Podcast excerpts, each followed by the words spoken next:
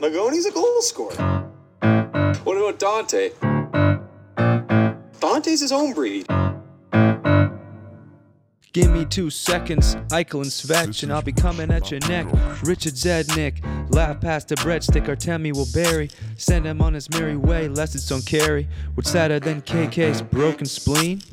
Leafs fan with hopes and dreams. Rink Moose is back for season three with hot takes like you wouldn't believe. I'll block shots.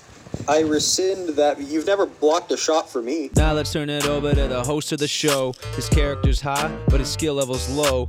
Kid back checks like you don't even know. Championship flow, Jonathan Quick is a schmo. Yeah. Oh, hello there. Tis the season. Last year was like treason. Stanley Cup, more like a COVID Cup. The year of Cooper was more a big blooper, like Ferris Bueller in a brand new cruiser. Now my car is a star, moves like a sports car. He can sauce like a Boston crisscross like Art Ross. He's peanut butter smooth like Quinn Hughes, and a work of art like that upstart Carter Hart. Mmm, that's good kokanee right there. So in comes Keefe. Will the boys be Leaf? Can Jumbo Joe and Nonsense Mo avoid another repeat? It's time to start the show, so turn up the stereo. Put your feet up, relax, enjoy a Bud Light Jack.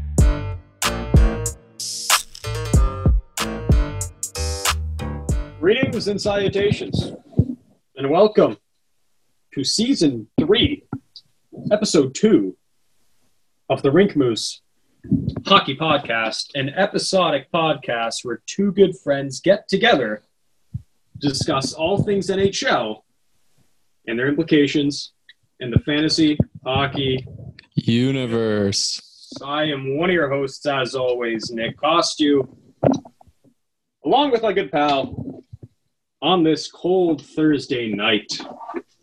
Colin, how are you doing on this fine evening?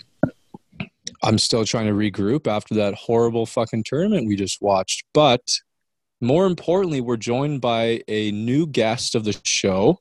His first time on the pod. It's a great, uh, great to have him. His name's Josh Schechter.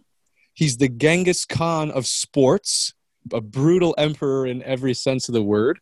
Uh, this guy uh, pretty much follows everything, and uh, he's got a really keen uh, sense for fantasy sports in general.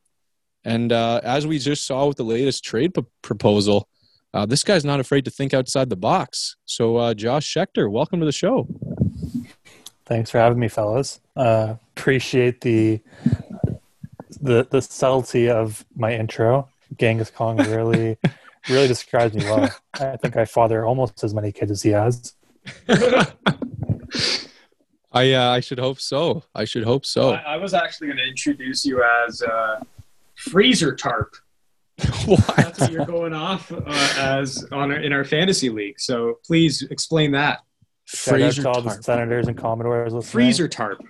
Oh, Freezer tarp is a uh, it's, it's it's a lifestyle choice. You know, when you're when you're knocking a few back for the boys and can get a little hot, you just toss your tarp in the freezer, cool off for a bit. is that right? Eh? I think you guys should get on the train. I mean, freezer tarps is the next big wave. Wow. Wow. Okay. Already learning shit, and we haven't even talked about hockey. Well, I'll tell you what, it's a lot better than your goddamn name last year. That was probably the one of the worst in the league, if, if not the worst. I'll take that. It was pretty bad. And your un, your unwillingness to change it was even worse. Like I, I would have thought of man a man of your color would uh, would be able to think of something better. You know what? I was too deep in the numbers to even consider it. I, uh, I, I was, I was pulling my results, and I was like, you know what? If the num, if the name's working for me right now, why change it? And you know, had the season continued past when it uh, unfortunately came to an end, who knows? Maybe I would have come away with the dub, and the name would have stuck. But here we are today. Ten point eight three nine is now gone, and now we got freezer tarps. The new Now, just really, uh, really quickly, I don't remember exactly where you finished in last year's fantasy league. Were you third or were you second in that? I believe the final standings had me third, but um, had we finished that week, I would have pulled out a second. So, but who's counting, right? I mean, we're on to a new season. a new strat, a perfected strat. Yeah, so Josh did really well last year, and by using such an unconventional method too. Like if you saw his team on paper, you, you'd kind of laugh it off a little bit, but then when you really dig into the numbers, the peripherals were fantastic, the goaltending was fantastic, and uh, if I'm a betting man, I might even suggest that Josh would look to uh, use a similar strategy this year, given his uh, his keepers are both goalies. So uh, it'll be interesting, and we'll definitely get into the fantasy talk uh, super soon. Yeah, no, and and I got beef to pick with Josh too because I I think one of his keepers is uh, in for a tough season. There's the beer. I agree. Um, but we'll we'll get into that later. Um, moving on, we got to address this. It's the story of the week. It's been the story of the month, but it came to a halting end just, I guess, a couple nights ago. And that's the World Junior uh, Championships, which concluded uh, Tuesday night in Red Deer, or or where were they? Edmonton. It- yeah. They'll be in Red Deer next year. And uh, hey, basically all the pundits were wrong, and uh, the United States upset Canada in the final. Uh, I know I have a few thoughts. I know Kyle's going to have a lot of thoughts based on his uh, reaction. We were watching the game together on Tuesday. Uh, I mean, where do we start? We we have we have the game itself, which was, I mean, kind of boring to be honest. Probably not that. En- I don't know. Like it, it had drama, but it definitely wasn't an overtime thriller. There was no Eberle moment Oh God. there's there's kooky stuff I want to get into. You know, like the it was a weird start time, like a 9:30 start time. The U.S. brought a barrel onto the ice at the end Oh of the God. game. The tears that were shed in the medal. Oh God. I mean, there's just so Oh. much. So, uh, where do you want to start with this? Well, you know, I want to I want to back out a little bit from the final game. I just want to say, from a Canadian fan's perspective, this was to me the most disappointing World Juniors tournament, even outside of the finals. Like I was just there was very little interesting on the edge of your seat kind of games for Canada. Like it just seems like they crushed their big opponents and they, you know, kind of played like shit against their weaker opponents, and then they flubbed the final. Like it was just all in all, I was waiting for this big climax of the final game, and uh, and then we laid this egg, and then it was just that's what killed me the most is I didn't enjoy the journey there. You know, I didn't I didn't get this you know new player that I've fallen in love with. I didn't get that at all throughout this whole tournament, and I'm sure a lot of factors go into that, but it was just disappointing on so many levels, and and and even aside from that, the whole Twitter war that we got into as as as a as a team here, that was just adding to the fact that you know what, I'm ready to move on from this, but uh, but yeah, I got some things to say about that barrel, big time. All right. Well, let me just summarize what happened going into that game. So, but to me, it looked like one team, the U.S., had a terrible start to the tournament, lost a game five three to hmm. Russia, but that that looks generous. They were really down four one in the third period in that game. Spencer Knight was pulled on four goals on twelve shots. It was a miserable Christmas night for Alex Turcotte and the US team. And they went on to string a bunch of wins. I believe the goalie Knight had three straight shutouts. Um, they capped it off by beating Sweden 4 nothing in dominant fashion on New Year's Eve. They came from behind, or sorry, I guess Finland came from behind, and, and, and, and they went on to dispatch of Finland via Arthur Kaliyev game winning goal in the semifinal. And to me, it looked like they just they started off rough, but game by game they started getting better. And Canada was spoiled from the start. The easiest group they've been in in arguably their history as a team, Sure. dispatching Switzerland and uh, Slovakia, Germany. Uh, a short-handed Germany team, 16 goals. Sure. Is that something? Yeah. Yeah. even Finland, the game we thought would be a game, it wasn't a game. They dominated. And that's what started the debate. Is this the greatest team Canada ever assembled? Does this match Sid the Kid in 2005? Hmm.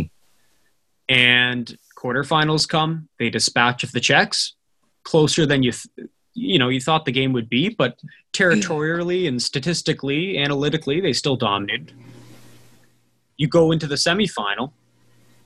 I thought it would be an instant classic. We were sitting here with the boys. We ordered wings. It was going to be a big night. Hmm. And no, it's a blowout. Uh, what was it? Five nothing, which I predicted. which you predicted.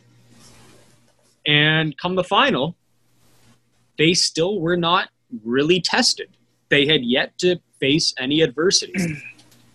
and sure enough, first six, seven minutes of the game, Turcotte scores. And that was the adversity. They had never trailed. They never gave up a, uh, a even strength goal. They finally get scored on, and it just looked like they were lost. And every single shot of Tourigny on the bench just looked like a confused bus driver, like looking at his, you know, players and just raising his eyebrows and not knowing what to do. and that's that was that to me was the look that made me think this might be a not their night. And of course, Zegras scores the fluky goal at the start of the second. That doesn't help. Literally, the guy who was chirping the team going into the game, saying Levi hadn't been tested. Fuck that guy. I mean, and I love those quotes, by the way. I I, think it was fantastic. We need more of that in the league. Too many safe interviews in the NHL nowadays. I think this this kid is a fresh breath of air, you know. Yeah, whatever. And yeah, after that, it was shutdown mode, and Canada couldn't really get anything going. I mean, Bowen Byram played the game of his life, hit one off the post. That's as close as they got. And everything else, Cozens looked uncharacteristically bad. I didn't think Drysdale did really great. Man. Um, you know, some guys who I thought had pushed, like Tomasino, weren't getting enough ice time, in my opinion. It was just a weird night, and it ended uh, Oh, I, in terrible fashion. I, I have to bring this up just because I know Josh is a little bit of a fan, but that if that breakaway from McMichael goes in, or at least, yeah, I'll say if that goes in, because you know he was in a clutch moment. He's he's supposed to be a clutch player. He's a returning guy. That was to me the game breaking moment. and I don't know what happened. It just looked like McMichael lost where he was and kind of ran it into the goalie. Uh, what are your thoughts on that one, Josh? I know you like the kid. Yeah, I knew this was coming. Uh, you, you give Kyle one one inch and he takes a mile. I mean, to say anything less than Michael was a breakout candidate, I think is uh, selling him short. If anything, yeah, I think he's put his name in the forefront of players to watch coming out of this tournament. Uh, he was arguably Canada's most uh, consistent forward throughout the tournament. Didn't, you know, uh, despite him being able to or not being able to finish on the breakaway, I still think he was able to generate a lot of chances, drive his line, uh, you know, keep his responsibilities defensively tight, play on the PK and the power play. Um, yeah, I mean, to say it was a TSN turning point, hashtag not sponsored. Um, I'll give you that, but you know, nine times out of ten, he's going to make that. Uh, he's going to take advantage of that, capitalize on it, and I'm looking forward to seeing what he does with uh, the Capitals. Yeah, I mean, I I, th- I know I made this comment to Nick. I don't know if I made it to you as well, but to me, a lot of these OHL guys in particular, guys who haven't played in so long, and I know WHL guys haven't played either, but uh, a lot of OHL guys stuck out to me. Like McMichael was, he was good in the tournament. I thought he would be like one of Team Canada's marquee marquee players. Uh, Perfetti was disappointing to me. Byfield was a bit disappointing to me. Jack Quinn was disappointing to me. It just seems like these OHL guys kind of didn't perform the way I, I would have liked them to. So I think a lot of that is the fact that they haven't been on the ice. And I don't know what the other guys have been doing. Some guys have, you know, been playing in college or the Q or whatever. But I just seem like the OHL guys got stung by that a bit more than other players. Well, not to mention, like, Team Canada cumulatively, only five guys had played any games before camp. Mm. Right? One of them was Jordan Spence, and I think he only played like one game. Whereas the US, they've had their college season, albeit not a full season, but they still had games, you know? Yeah, yeah. So Uh, they were a little more seasoned. I, I gotta I gotta ask you guys this because it's been something obviously that's rolling around online. Do you think it's fair to bring up the argument of who could have come to the tournament? Like, is that just low hanging fruit that's just kind of not taking the loss like a man? Like those guys who bring up, oh, but Dach, oh, but Lafreniere, uh, are those guys justified, or or are the U.S. just going to say, oh, but Hughes, oh, but you know, uh, Nick Robertson? Like, I think there's an argument there if this was a best on best, I think we would have easily handled this team. You know, last year's MVP, not to mention Dach was an NHLer. Like, I think those would have tipped the scales, even if Jack Hughes came, even if Nick Robertson came, you know, but maybe I'm just being a bitch about that. I don't know. I think it's a fair point to bring up. Um, you know, obviously there were two noticeable omissions from Canada's roster, one due to injury and one due to, um, you know, his availability in the NHL. But uh, to your point, I think you can do that with any team in the tournament. Uh, Sweden lost their head coach early on. Um, Germany had to, to quarantine twice. Not that, not that they were going to compete or anything, but um, I, I think it's uh, it's one of those what if scenarios that will never be answered. The history books are going to show Canada with the silver, USA with the bronze or with the, the gold, and that's just how we're going to have to move on with our lives. Um, what do you think, Nick? Yeah, I mean, it's an anomaly year. It's it's those weird COVID, you know, effects. I mean, Germany was running three forward lines. Like that's like beer league stuff. And yet it's happening at this semi-professional level, which is crazy. But I don't think it's an excuse. I mean, even hmm. without those guys, you evaluate the tournament for the rosters that are on paper when the tournament starts. It's it's best it's best on best. You know, some guys aren't there because of their NHL camps, but so be it. It, it. You're still evaluating the teams on paper from day one, and hmm. the reality is Canada was the favorites, and they didn't meet the expectation. Mm. And had they won, they would have solidified their legacy as arguably the best team assembled ever. And I think by flopping that gold medal game, they're going to sit well behind that 05 team. In fact, Kyle, this might get you pissed, but I'd go so far as to say in the past, you know, 10 years, the USA have dominated the tournament. No, I disagree. Four four gold medals in the past 10 years. And that's more than any other country. And perhaps this USNDP model where you have these players playing and practicing and eating meals together seemingly every day is a really strong model. And perhaps Canada's going to have to start their own USNDP model. I know it's far fetched, but I'm, I'm looking at the results and they speak for themselves. Four tournament wins since 2010. Um, well, Can I you know what? in If here? yeah, go on. Yeah, go on, Josh. because I, I have a I have a thought on the U.S. national development team model, and I think it's uh, an unpopular opinion, but I, I see this as a very short-sighted development program. They um, having those players play together throughout their whole upbringing doesn't help them when they get to the NHL. I think it, it only helps them to compete at the World Juniors. Having that chemistry is absolutely an advantage, but once they get away from playing with people their own age, they're they're untested, they're unproven, and I think that it's a very short-sighted way of getting a group of guys to compete at a tournament that they weren't very competitive in 20 years ago. Yeah, and and I think to add on to that, I think the U.S. is almost forced to do that because let's be honest, the CHL is a really great development league, and and the USHL that is kind of the American equivalent to that is just nowhere close. So if you were to force all your American kids to either go to the USHL or the CHL, then they'd be kind of like, well, we need this national development team program to help our kids.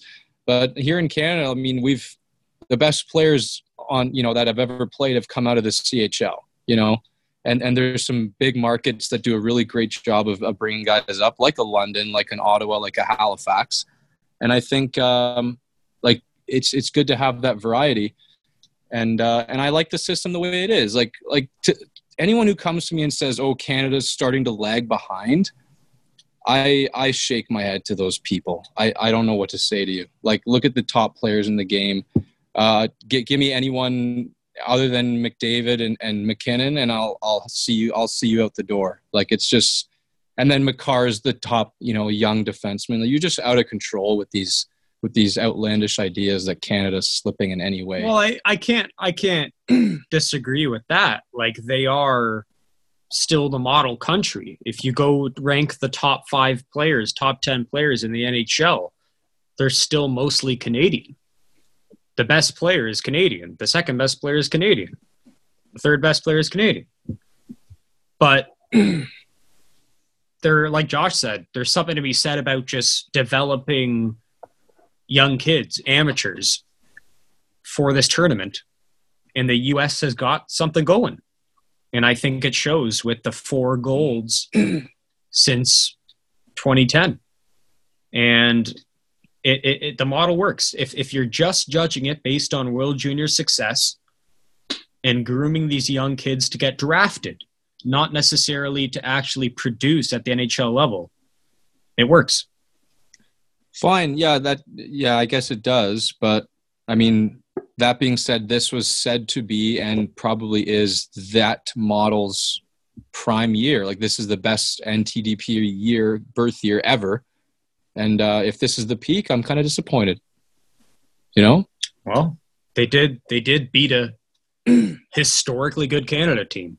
So I don't know how you can be disappointed by that.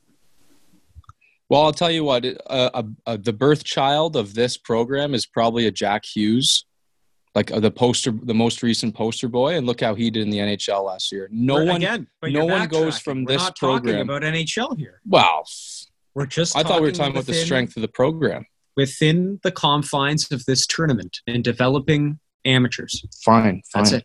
fine. I I will I will give you that. Okay. Uh, so let's talk about the barrel. I'd love to talk about the barrel. Yeah. So afterwards, they bring out this barrel.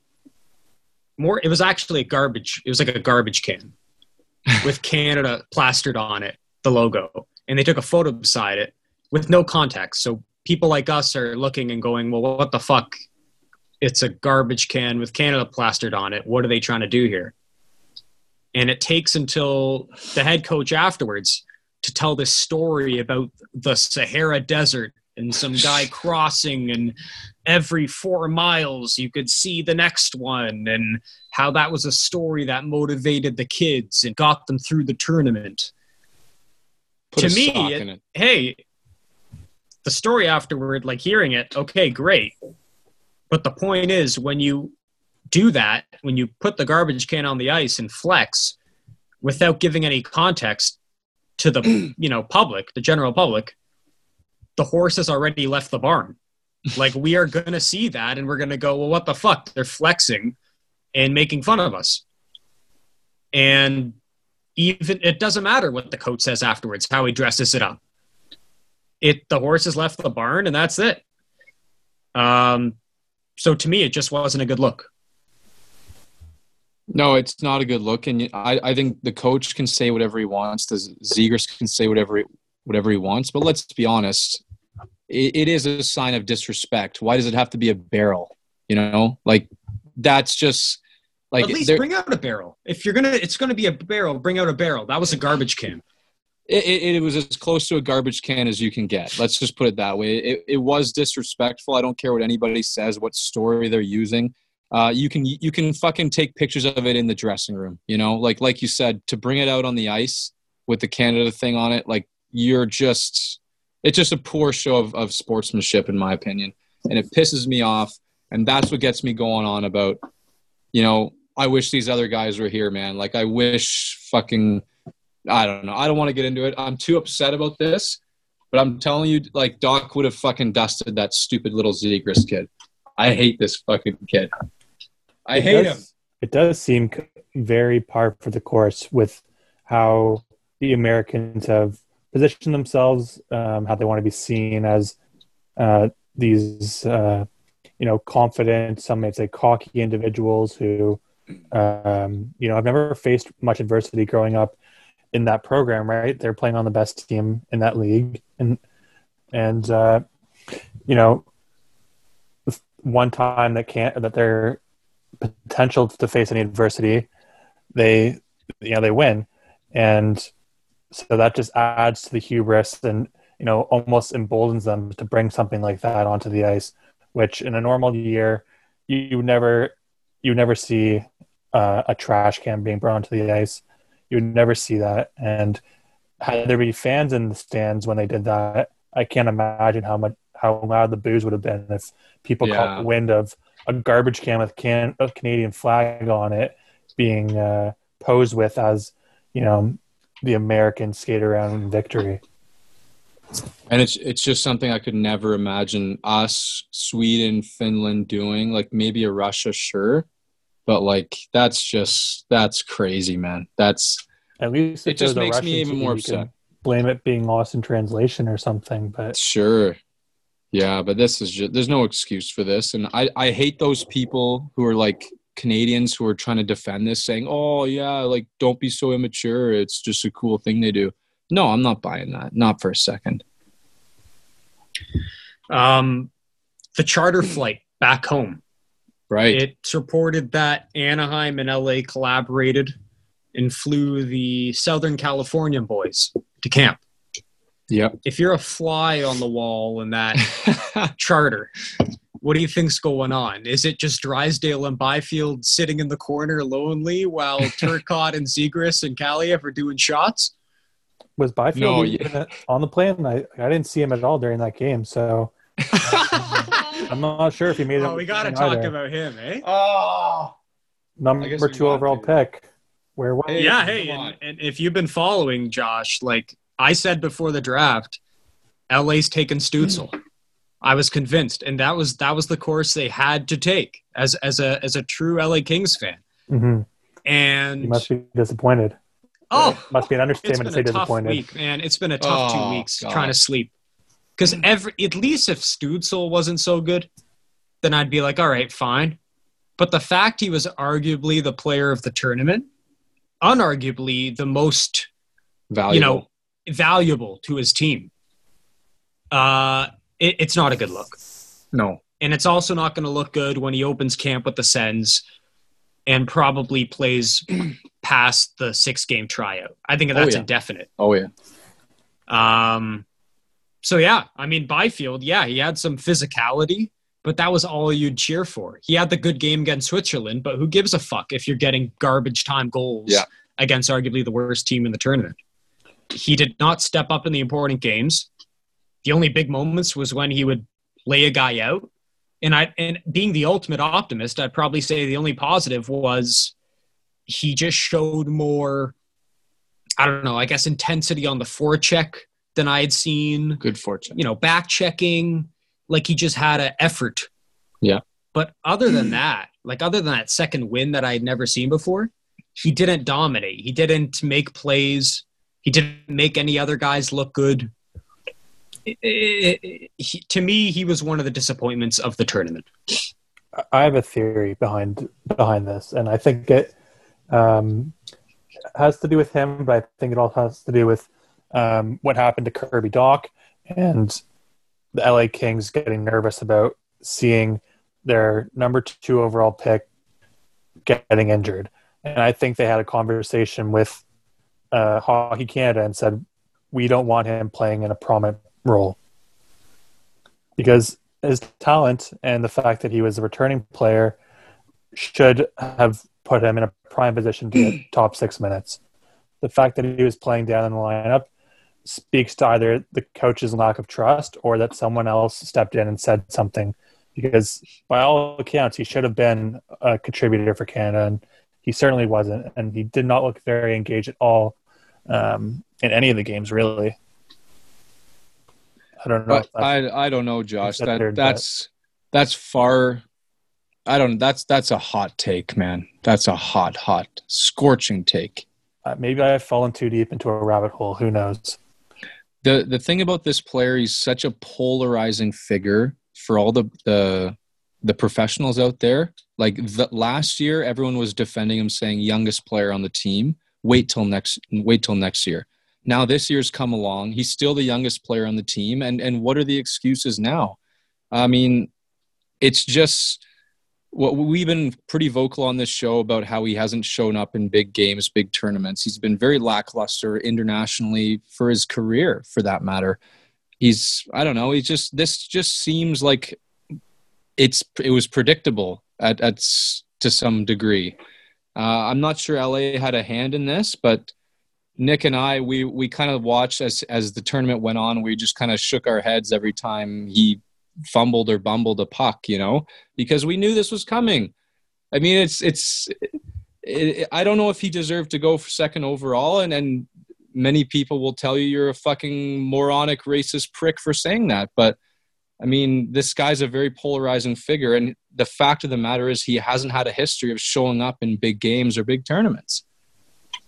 Well, not not to mention, like, I get your argument about him not wanting to get injured, Josh. But I think the LA Kings know that he's not playing for them this year.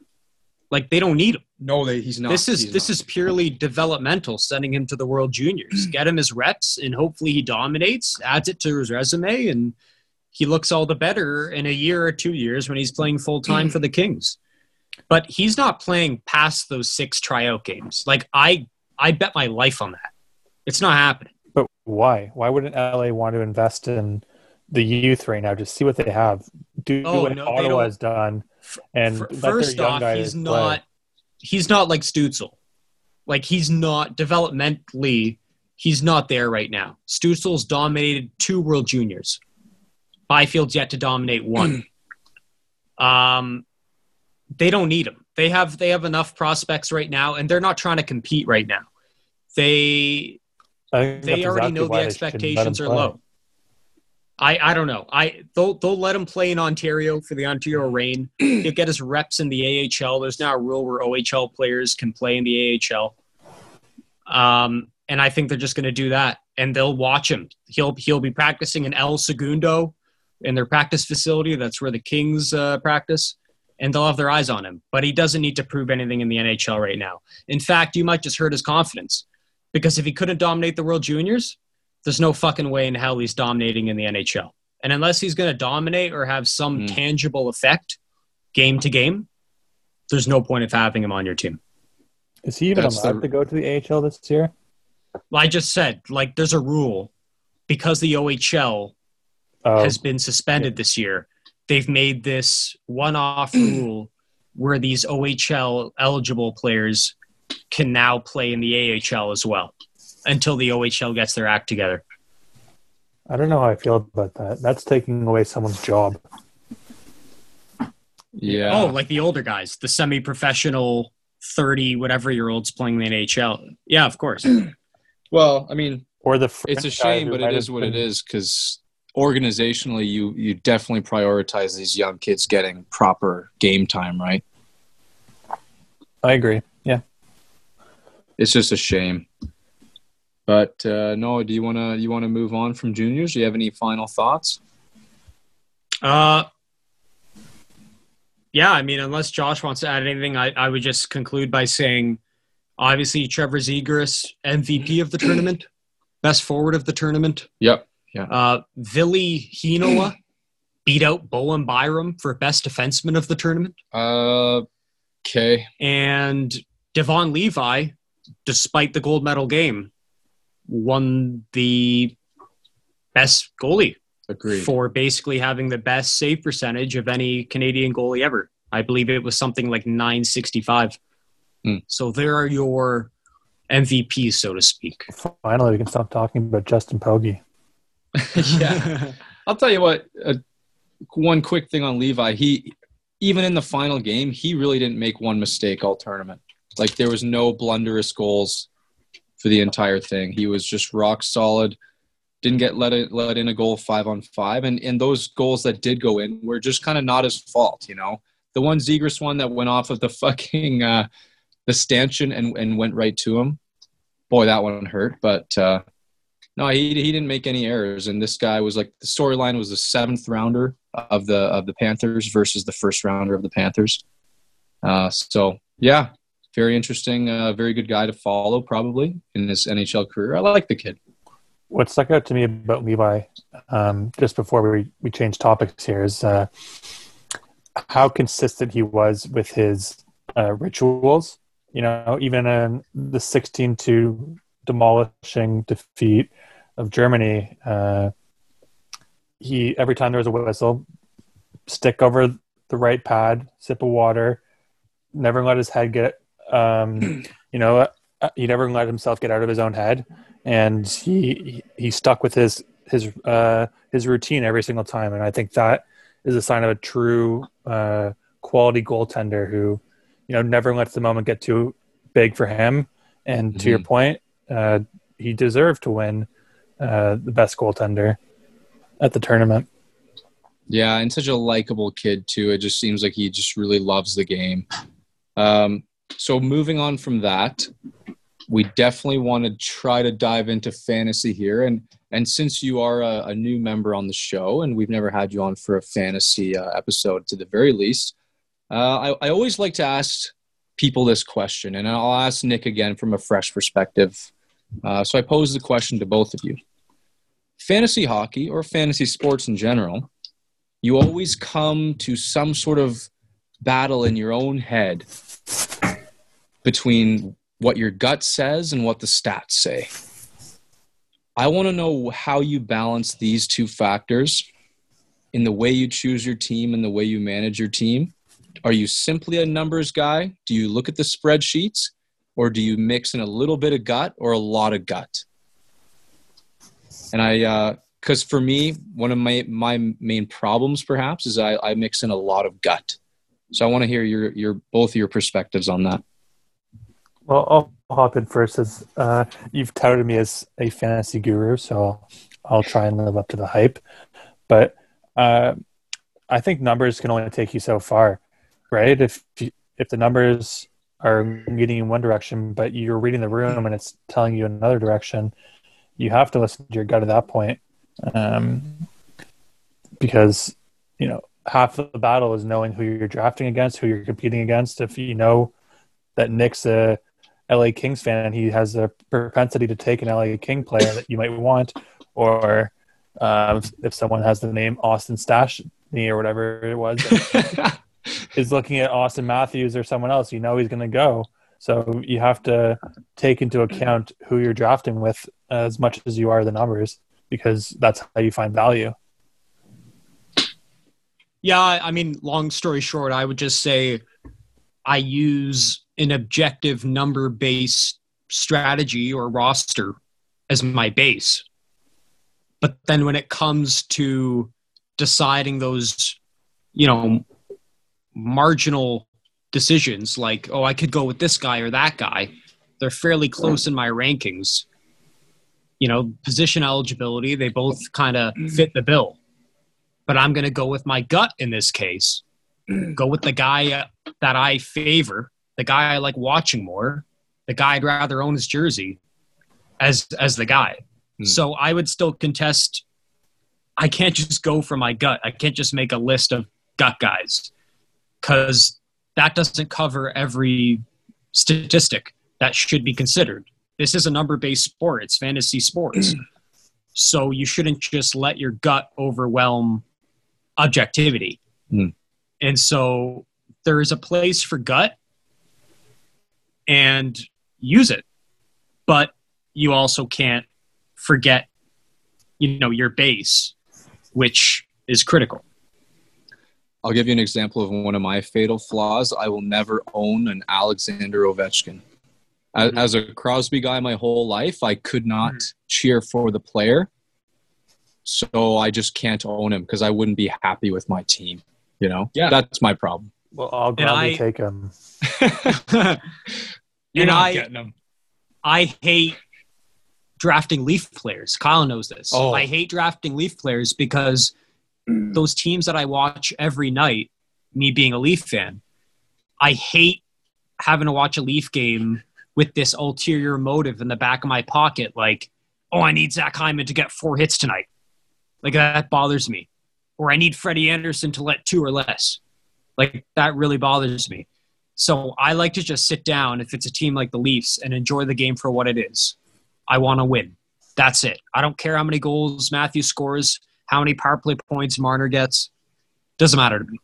But so those are really that's really the only rule I have. to, to counter that point, what if you're playing against someone who has a Freddie go. Goal, and let's say he's having a great week, and you need him to have a put up a stinker so that you win? How do you You're how do you disassociate yourself? I've been there. I've been there. And my my friends, my Leaf fans, they have ostracized me and said I'm a fake fan. When I when I low key do like a fist pump in the back of the room because Freddie just let his fourth goal in.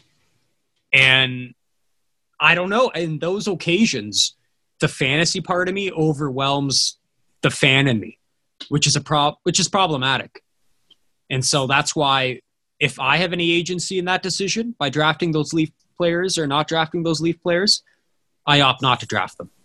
But to your point, Josh, inevitably those conflicts of interest come up. Of course. And I just want to hunker back to one point about how you, one way that I have um, remained or have introduced my gut feel into an objective matter, which is drafting a, a fantasy roster. And I find that creating tiers of players is um, kind of a sweet spot where you identify players who are in the same range and then you can use your gut to t- to say, okay, this player is the one I like the most out of these four players in the same tier, and that's something that I use uh, to satisfy um, my my gut while also remaining objective. Mm-hmm. Yeah, no, that's a good one. I, I don't go into tiers too much. I've done that in baseball before, not so much hockey. But uh, like, I'll be honest, I'll make my rankings. I'll have them go top to bottom, and if it's a gut guy, I'll simply highlight that name, and I'll keep out for those guys. And hopefully, I can get two birds with one stone. I can get a guy who maximizes statistical value, like he should go in that round, and he's a gut guy. Um, and that's my hope. It doesn't always end up that way. Sometimes I end up taking a statistical guy ahead of my gut reaction because objectively he's going to have a better year. But and they'll hurt. Like those those decisions do hurt. But most of the time, I try to strike two birds with one stone. Mm. Uh, I want to get into some general thoughts before we dive into our obviously our positional stuff here. Um, just some things to point out because we are working with a shortened season here. Uh, shortened season means injuries matter a lot more than before, and uh, major players missing time could spell disaster. So, what I would recommend is if you know there's a guy, say a Geno Malkin, who you know is a, an injury prone guy, you might want to think twice about where he's going in his ADP. Coupled with the fact that since it is a shortened schedule, it's more condensed, they're playing more often than they usually would, it's going to aggravate that fact even more. So, if I'm going into playoffs and, and Malkin gets injured for me, I might be absolutely sunk. So, keep in mind injury uh, history when uh, when drafting uh, in this season in particular. Um, my general advice this year, given the unorthodox season, would be consider the schedule because now it's a weird schedule where each team in every division is going to play each other team eight to ten times. and as a fan, I still don't know what to think of this. Like whether I'm going to get bored of it. You know, by by March evening, I'll be like, "Well, fuck, it's the Sens again. Sens and Leafs. Here we go, round seven.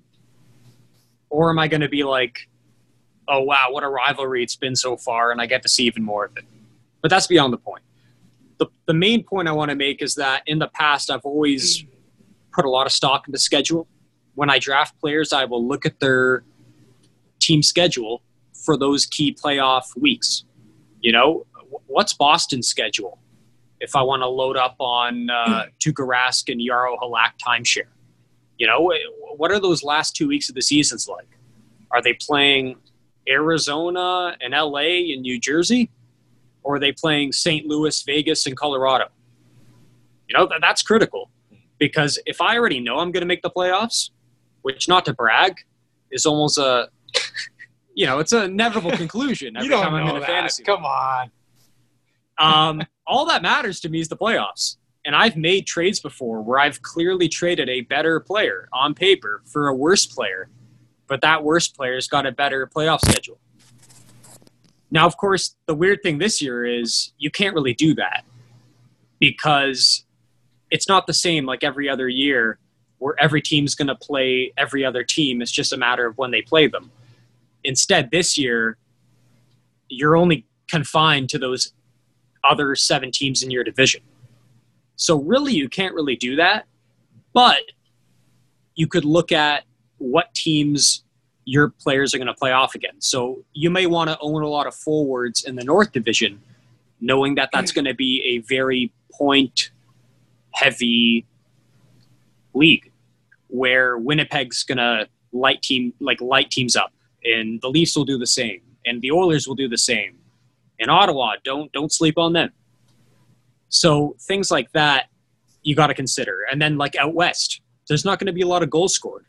Arizona, L.A., San Jose, Except when it's Colorado.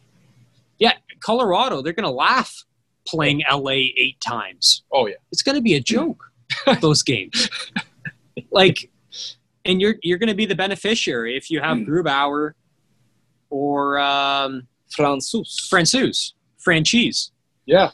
Yeah. um so yeah that that would be my two cents the schedule it's a one-off year it's a weird year but please take that advice consider the division that your players are in whether they be forwards or goalies if you have goalies you probably want them in the west or the east and if you have forwards or defense you probably want them in the north division or the central so that's what i'd say One more think, thing uh, on schedules. so- oh, No, go ahead. go on. Kyle. Go, go on, Josh. I was just going to say, I was going to take this one step further and say, if you're looking at a draft strategy, draft players in the West Division, you're playing against, your players are going up against the, either the Ducks, the Wild, the Kings, and the Sharks, and the Coyotes, 40 games.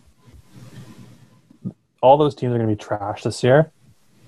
And if you want a player, uh, if you have a player on the Blues, the Avs, or the Golden Knights, they're going to be putting up points in droves. Yeah. Yeah, I like that.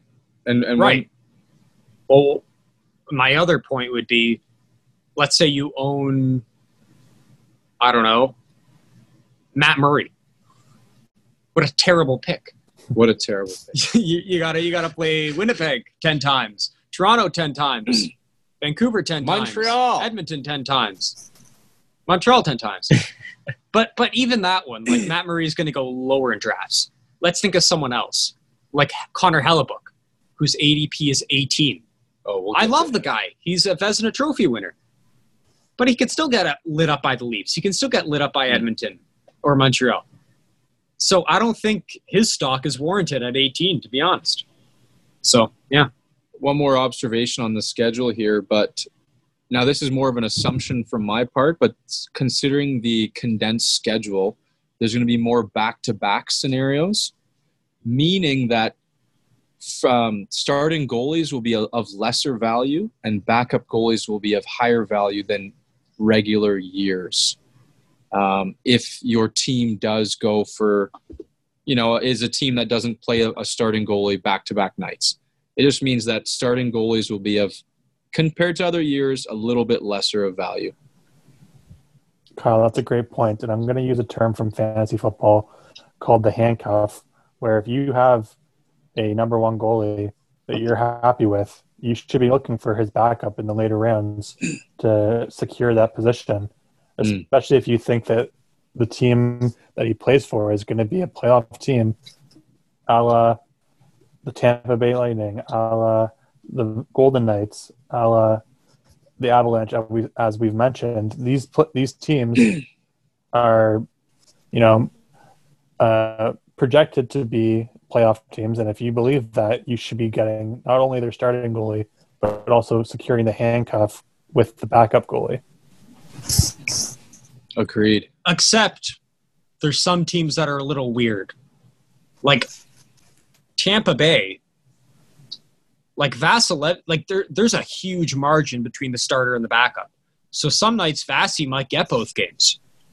You know, it, it the, the farther away it is from a timeshare situation, the more likely the goalie's going to play back to back. So like I don't see a Tuukka Rask playing back to back because Halak is, you know, marginally behind him. But Vasilevskiy and his backup, I guess it's McElhinney. I could see Vasilevskiy starting a lot, or Binnington and Ville Husso. Ville Husso has never played in the NHL. Mm. I don't think Ville Husso's ready for 24 games. Mm. So, yes, I'm curious I would agree opinion with the point you guys made, but I wouldn't say it applies in all cases. I'm I'm curious your opinion on the Canadiens goalie situation. Then, how do you feel about Jake Allen? Is he I oh I, I think Jake Allen's going to get his reps. I, I don't like Jake Allen. Longtime listeners know that. I, I I think he's done something to revitalize his career. You know, he's he, he's added a few things to his game that have made him more, you know, a little better objectively. But I think a lot of his success the last few years just derived behind being a very structured St. Louis team. I don't think he's going to have that in Montreal where they play it a little more loose, especially under this new Julien system, the fun way he calls it. and I, I don't think Jake Allen will have nearly as good a statistical year. But to start the season for the first half, I think they're going to give him every shot to prove himself, given the salary he's making and just keeping Carey Price fresh for the playoffs. So I think if you draft Jake, you're still going to get your reps. You're still going to get, like, you're still going to get the starts. But I don't think statistically, split wise, you're going to get much back. Did I hear you say playoffs in Montreal in the same sentence? That's a Wow, it sounds like we got Joseph Camilleri on the show. And everyone, every guest we have hates Montreal. How do you feel about this, Kyle? Like this is this is brutal. Kyle knows that I'm a Carey Price truther. Yeah, I think Montreal's going to win the whole division. okay. I really do.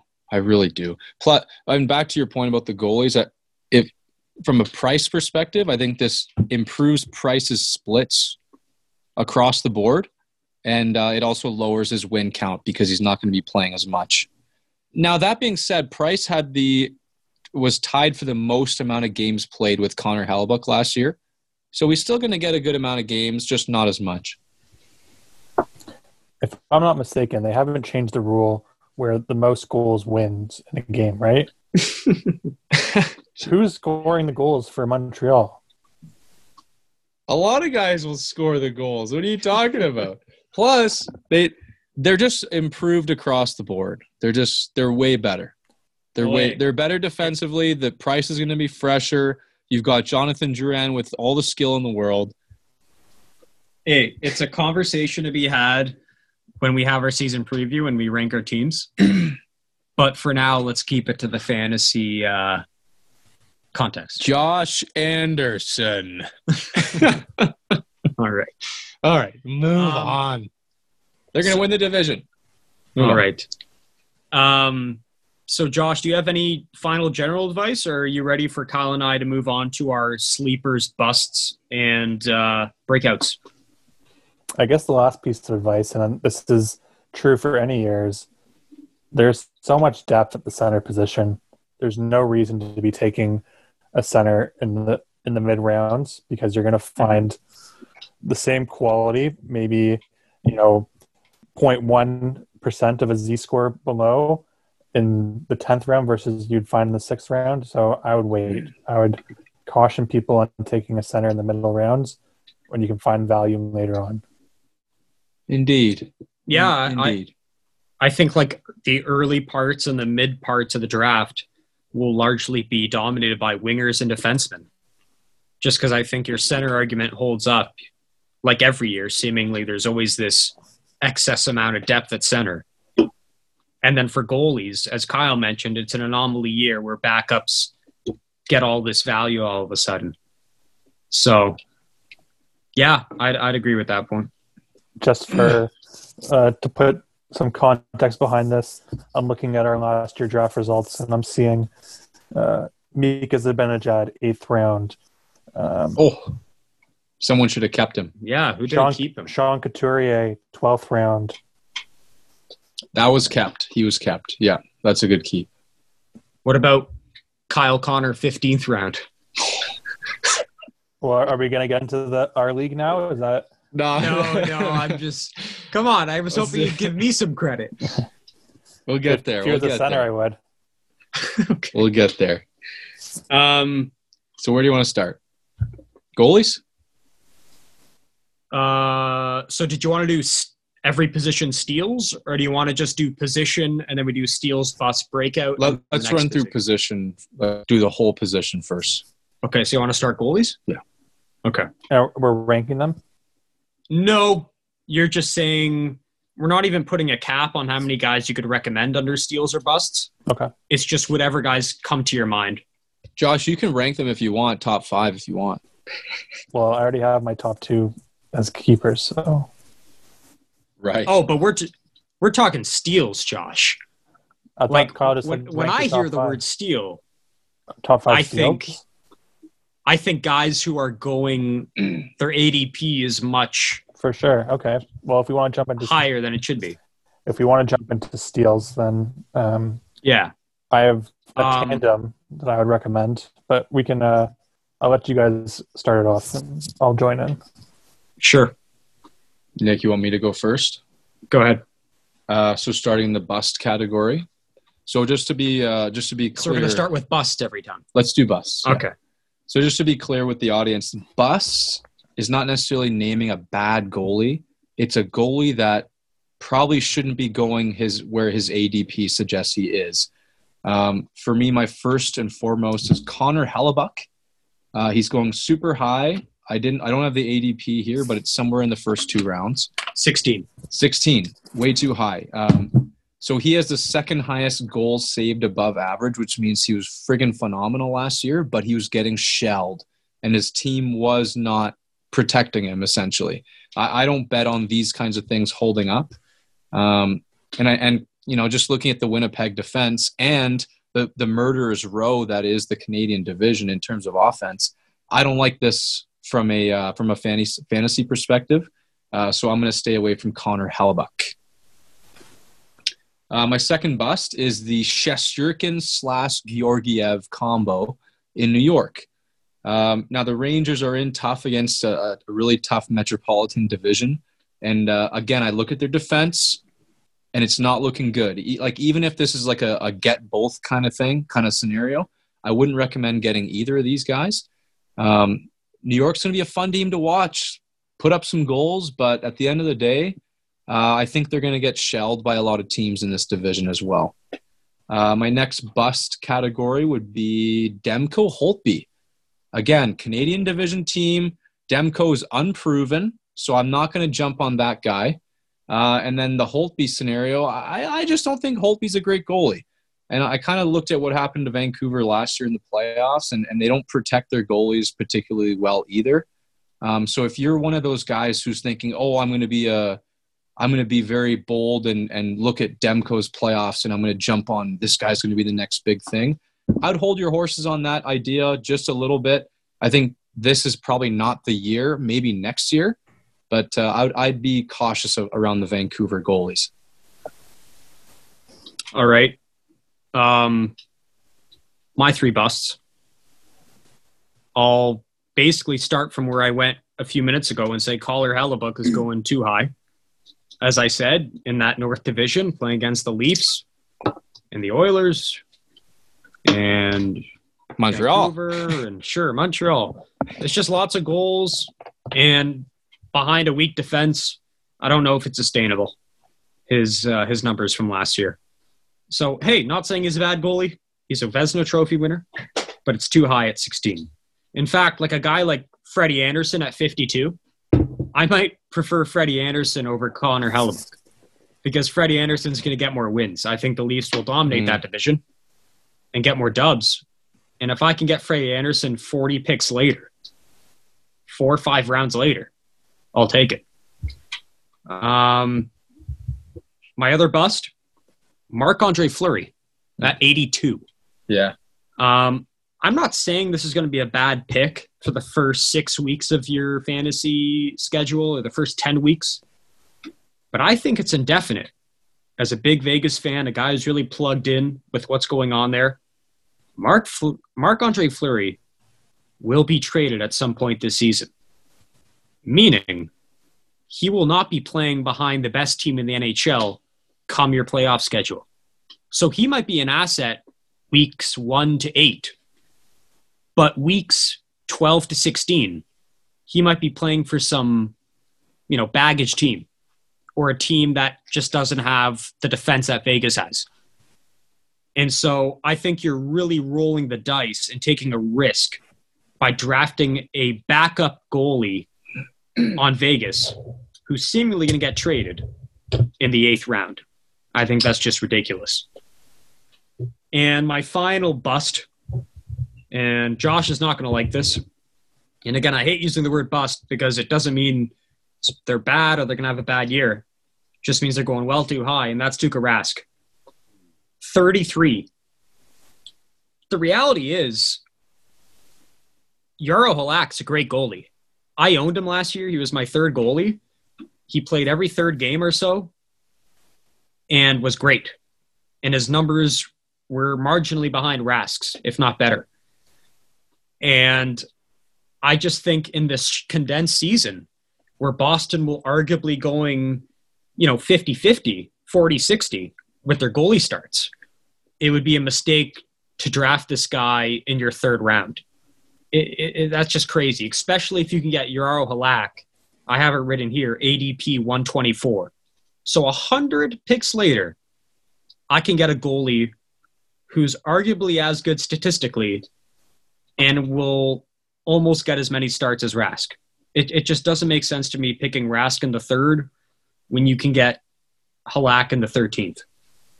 So those are my three. Um, I'll hop in now with my three, and to be honest, I'm just gonna lump all three. Could, I'm gonna lump them all together because it's not actually three; it's seven. And I'm going with the entire North Division, the Canadian Division. I'm not Ooh, touching you a single goalie there.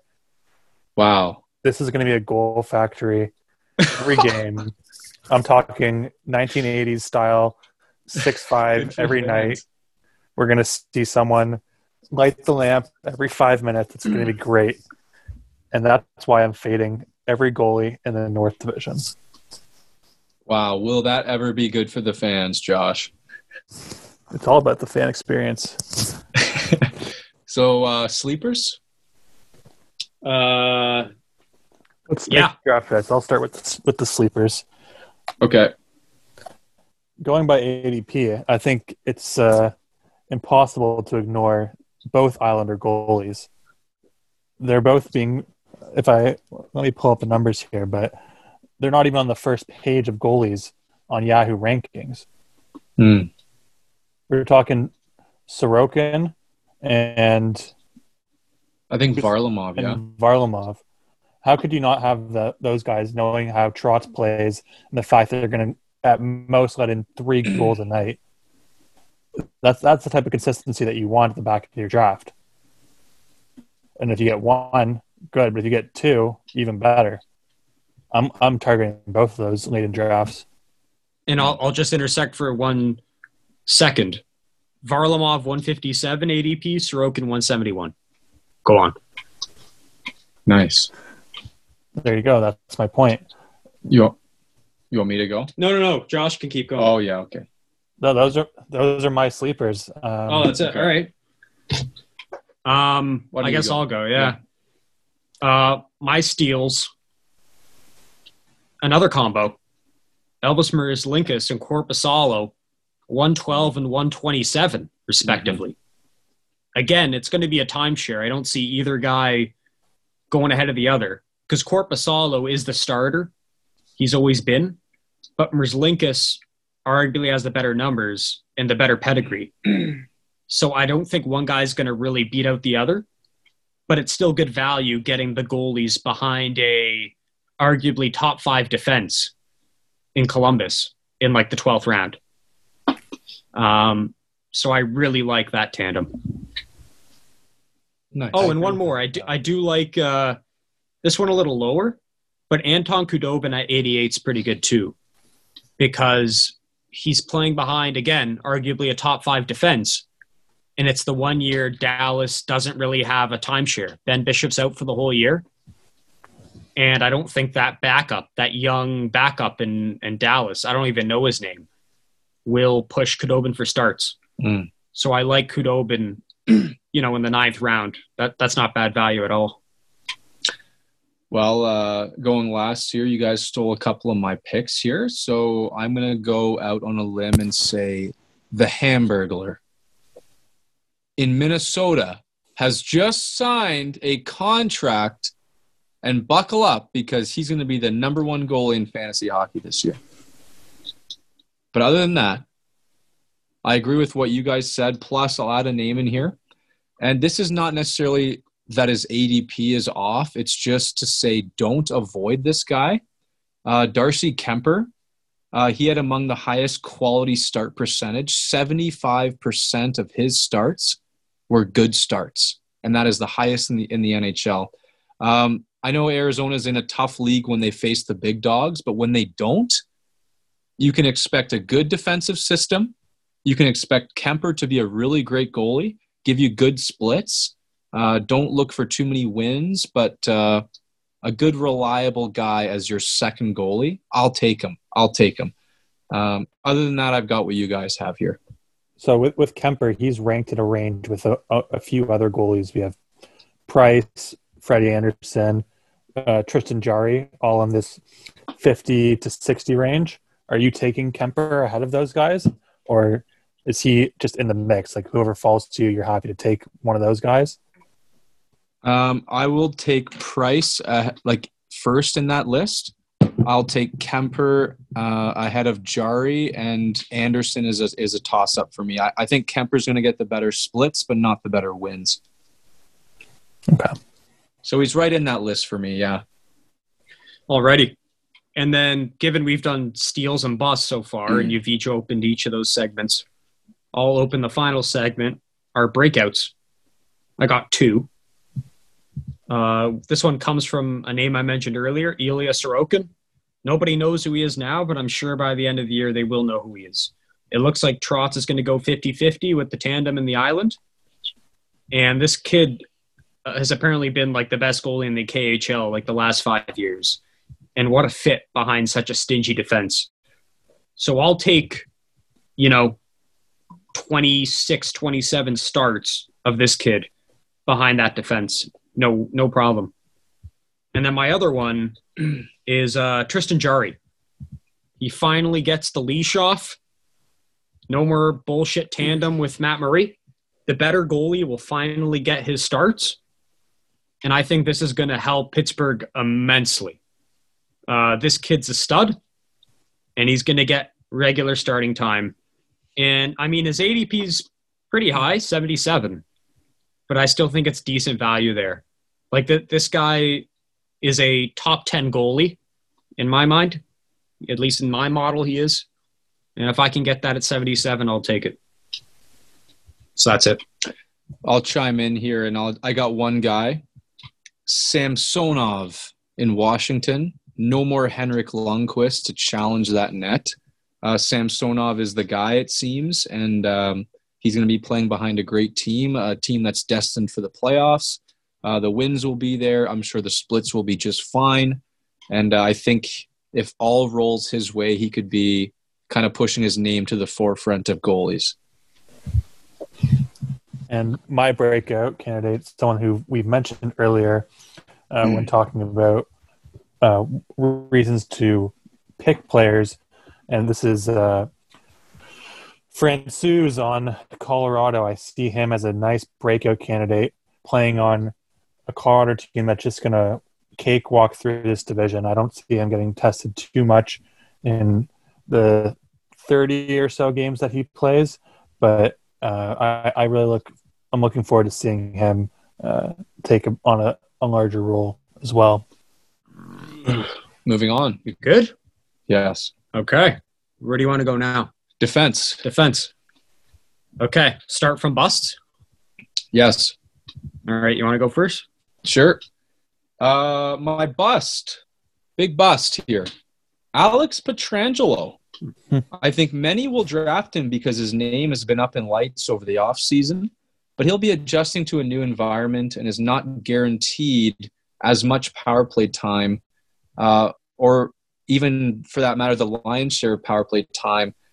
Uh, it's likely, but you can't guarantee it. So don't draft him too early. I mean, Shea Theodore did a really great job on that power play before. So I just I would just exercise caution with Pietrangelo. Um, Victor Hedman. Don't take Hedman in the first two rounds. Are you out of your mind? He's had some injury troubles to deal with recently, and we have already gone over what injuries can do to you this year. Uh, he doesn't have that, you know, peripheral dominance that you'd see out of some other defensemen like a Roman Josi. And they don't have a Nikita Kucherov, which undoubtedly will hurt his point totals. So Hedman, I'm not touching in the second round. You're out of your mind. Uh, Quinn Hughes, another reason uh, is about those peripherals. I mean, he's got, yeah, he's going to get points. That's great. He's going to get power play points. That's fine. But he's pretty much below replacement level for peripherals, something like a 120 shot pace. I know that would kind of send Josh to the grave, a player like this, and, and like 20 I know, hits. Yeah.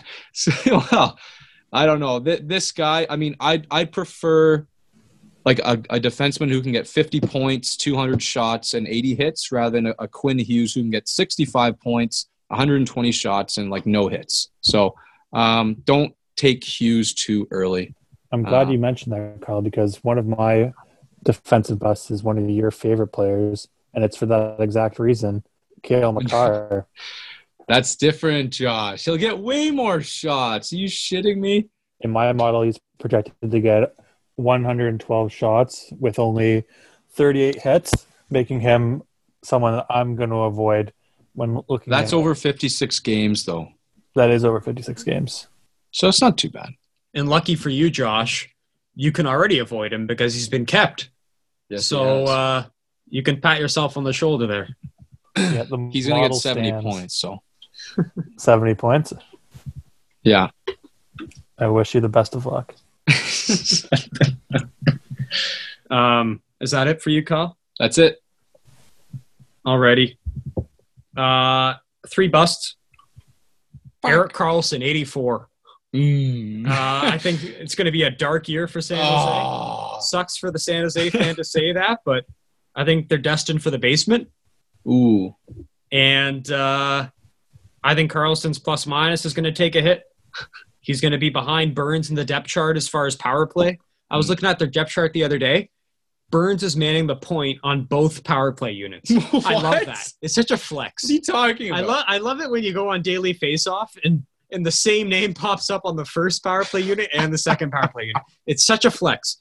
I've only seen that with Ovechkin and Burns, and I love it.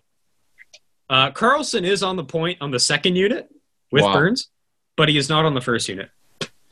Um, and he struggled in San Jose last year. Like it was not a great start. Like he didn't really get into rhythm until you know midway through the year, and then of course he had the injuries. So he's he's predisposed to injuries. That can always come up. He's not great on the depth chart, and he's not the shot monster Burns is. I don't mind Burns's value, like at 55 or wherever he's going, Hmm. but Karlsson at 84 is a reach. My other one around the 80s is uh, a young guy in Winnipeg called Pionk. How the hell has this guy gone to an 83 ADP? Hmm. He, I know they're saying he's going to be the power play quarterback, but that seems far fetched because the only reason he got that role was because Josh Morrissey got injured last year. Josh Morrissey's ADP is 170. So 100 picks later, Josh Morrissey's getting picked, and I think it's arguably Morrissey's job. Like, I, I just don't, unless I miss something, I don't really see how Pionk's been anointed as that quarterback. Like, he might be that today, but I don't think that's going to last 56 games. And 83, that's so high for for a defenseman like this. So I, I don't know about that. And then the other one, 112, is Charlie McAvoy. McAvoy. I don't. The player's great. Eh. He's arguably the best defensive defenseman in the league. No. But from an offense perspective, he's never manned the power play. it's really not his job to start the year. I believe Matt Grzelcyk's going to have that job. And it's a fantastic job to have, manning the point on arguably the best power play in the league. So that'll be an interesting thing to key, keen in on. Is it Grzelcyk or McAvoy who gets the power play spot? But Gri- Grzelcyk's going way, way farther than McAvoy. So if you're reaching for McAvoy in the 10th round McAvoy. or the ninth round, you're a fool. Oh, because he hasn't earned anything. He hasn't been appointed as the quarterback. He, he had two power play points last year. So please don't reach on Charlie McAvoy. If he falls to you later and you want to take the chance, sure. Scoop him and Grzelcyk, and you'll be guaranteed to get those power play points. but don't make it a you know incentive to get him with your tenth pick. That that's just malarkey. Hmm. So there you go. What are we on? What are we on? Josh is going to mention his busts for Ah. defense. Well, yeah, I, I mentioned Makar, um, who I, I do believe will be a bust, despite um, maybe in my model specifically, he'll be a bust. Uh, he will put up points, but for my model, I don't look at points from a defenseman very much. Um, and Nick, you stole my other two uh, busts. I was Nice. you know, Pionk and McAvoy, especially based on AVP. It just it the the market has not caught up to the reality that these guys are not going to produce to the same level that we're expecting them to. Sorry, No, Josh, you're not they're not established assets. Until you're an established asset, until you've been a quarterback for a full year, you don't warrant that kind of pick. but what about uh you're talking about Josh, you also had McAvoy? Yeah. What if these two players do get that spot? And then all of a sudden their value goes the other direction and they become then they're hugely sleepers. valuable. Yeah. So you're running a risk because Pionk did perform very, very well last year on the power play. But like, wouldn't wouldn't you rather take the surefire thing? Like, wouldn't you rather pick Chris Letang at seventy Sure. than Pionk at eighty three? That's what I'm looking Yes. at is the the value around these players. I'm I'm not saying that they won't meet value or maybe even exceed, but I'm saying that the players around those ADPs I'd rather have. I'd rather have a Letang, a, a Morgan Rielly, um, who's around Pionk, or with looking at Charlie McAvoy, you got Ryan Pulock or OEL, who are both players I'd rather have. I think it's a big risk and reward thing because I can tell you without looking at my screen here that Pionk triples the hits and shoots more than Morgan Rielly. But wouldn't you rather just not run the risk? Well, that's what you have to take- ask yourself. Yeah. No, no, no, no. You can you can have a situation where it's just reward. If you draft Josh Morrissey 170 and Matt Grzelcyk 180, mm. it's only reward. There's no risk. There the is- risk is I drop them and I pick a guy on the waiver wire. I didn't lose anything, right? I used my 16th and 17th round pick on them. So just the simple answer is avoid those guys like the plague and go with Morrissey and Grzelcyk. it's easy. I'll let you guys avoid those guys. But but I will say to Josh that uh, in Makar's rookie year, he's on pace for 72 points and 175 shots. And I, I think he's likely to get to about 200 pace on the shots. So that is a crazy bust. You're you're out of your mind. You're out of control, and in that division, So you're what do you playing with fire that in year? that division, Makar is going to light the torch of the LA Kings, and you know it. I want you to go on record and give us splits. What's his goals, assists? How many shots are you projecting? Because I, I project so- over 82 game projected. that's fine. I can do the math. But um, in my model, I don't consider, I don't weigh points and assists, or I don't weigh points as heavily as other people. I'm much more of a peripheral guy because I think that's where value is. And I see Makar as an average producer, and at his ADP, I can find someone like a Dougie Hamilton who will get twice as many shots and twice as many hits, and I'm happy with that. Makar will get at least 70 points, at least 12 goals, at least 190 shots. Over 82. Yeah. Massive value, massive. Save the tape. Store it into the archives. yeah. We'll revisit this. So you, you've the gone on the record twice now, Kyle.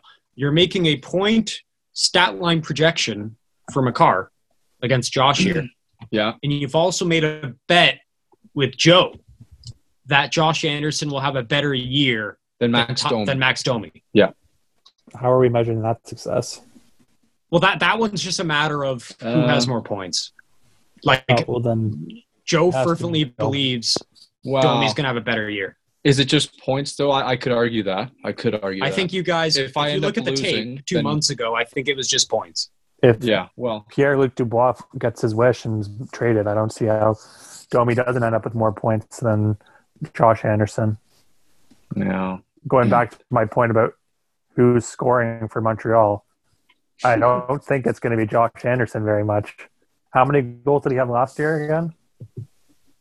Uh, that's when he was injured, Josh. When he was injured. And you know that. I just wanted you to say how many goals he got. I will not. All right. Um, I don't know. to- That's why I don't. I just don't know the answer.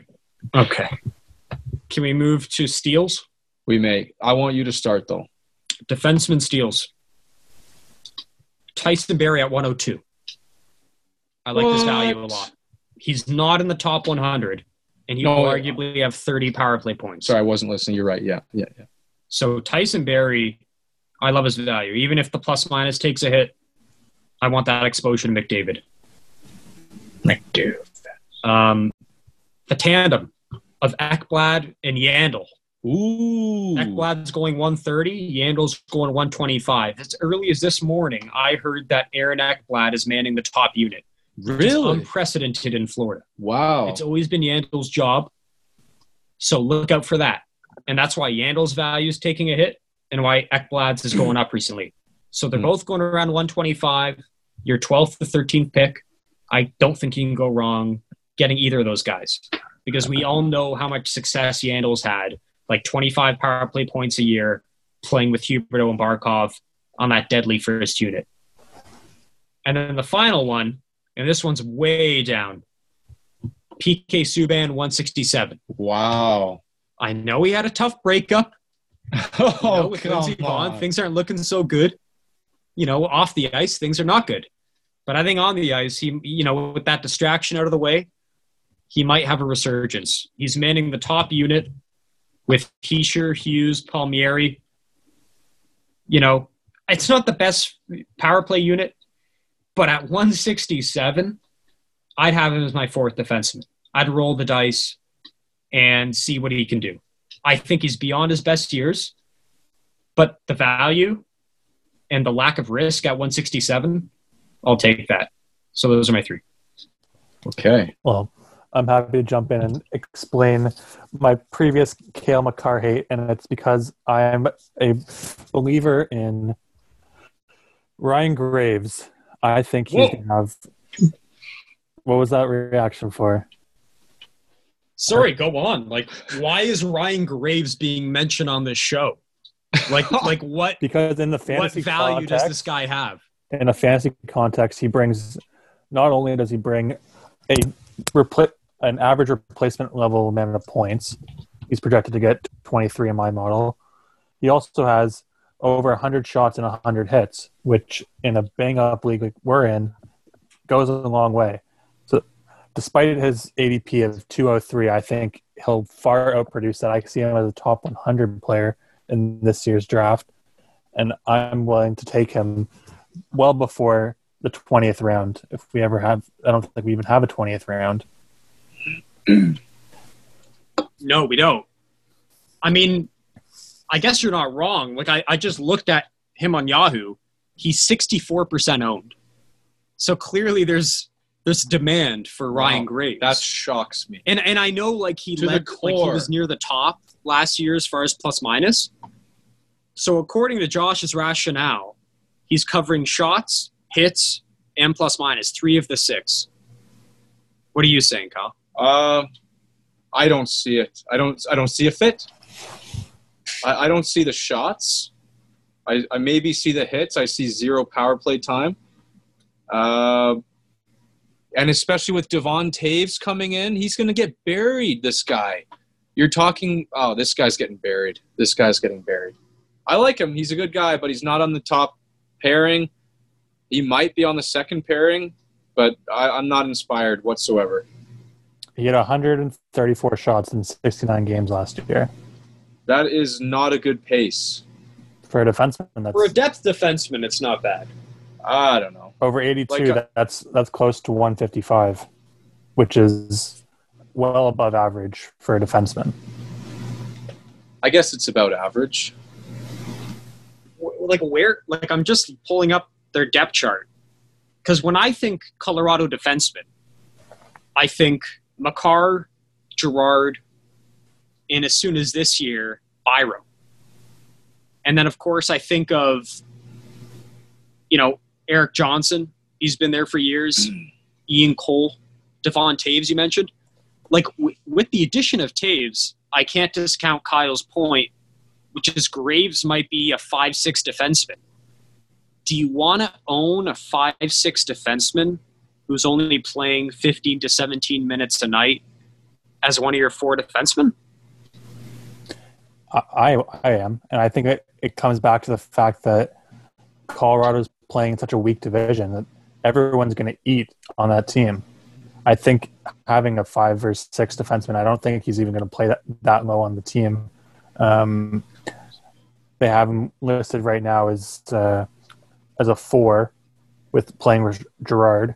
Um, so I don't, I don't know. I, I see him as a sleeper going off his ADP of 200. I would be more than happy to take him in you know even the 12th round, which doesn't seem like much of a um, much of a reach for someone like that who's going to produce shots and hits, both of which are categories that I value from defensemen more. Hon- honestly, man, I don't like hate the pick, but you might just be able to get him on the waiver wire.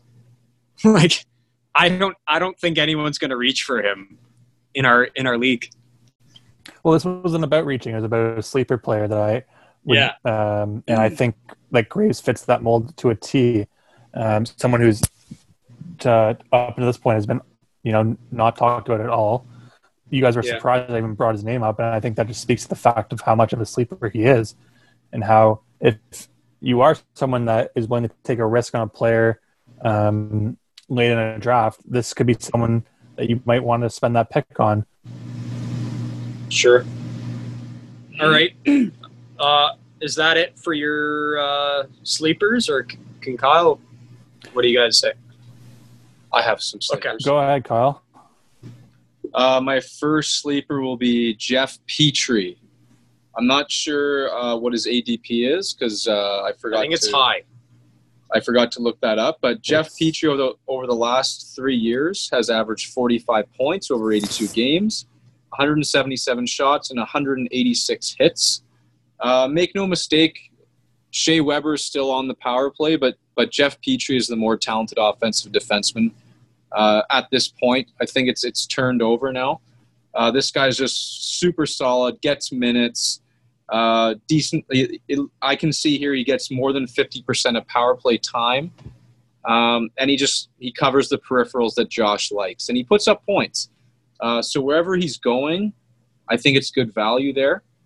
Um, my second sleeper, Tommy Chabot, ADP of 110. This is a guy who could conceivably in this division put up 60 points. Now, to, to go 110 as a 60 point defenseman is, is crazy to me. Uh, he's going to be on the top power play with, with an, an addition of Dadonov and perhaps a Tim Stützle, which could invigorate things, net front presence, and Brady Tkachuk. I love this pick at 110 plus. Uh, this guy is going to put up big time points here. Uh, and then, contrary to your guys' pick here, I have Charlie McAvoy at 110 ADP. Uh, if this guy does happen to uh, get onto the top power play, which I mean is very conceivable, like him between him and Grizz- Grzelcyk, I don't know. Uh, I don't know if I can lean towards Grzelcyk because Charlie McAvoy gets around 41 point pace uh, off the power play. This guy's got offensive potential. Uh, if I was Boston, I'd want to keep my top defenseman happy and put him on the top power play. Give him a cookie. Give him a cookie. And then uh, that 41 point uh, pace could turn into 50 plus, and he gets the hits and he doesn't get a lot of shots. But that's why I'm having my uh, McAvoy as a sleeper here. I read an article the other day. It was basically talking about Boston's offensive efficiency on the power play when they rotated between Grzelcyk and McAvoy when Krug wasn't on the ice. And Boston's power play was significantly more efficient with Grzelcyk manning the point. He just has a higher offensive IQ. And if they lean into those numbers, the analytics, I think they will speak for themselves and it'll be Grzelcyk's job. So that's why I still maintain 112 is too high. One last word on that is McAvoy's contract is up in after 2022.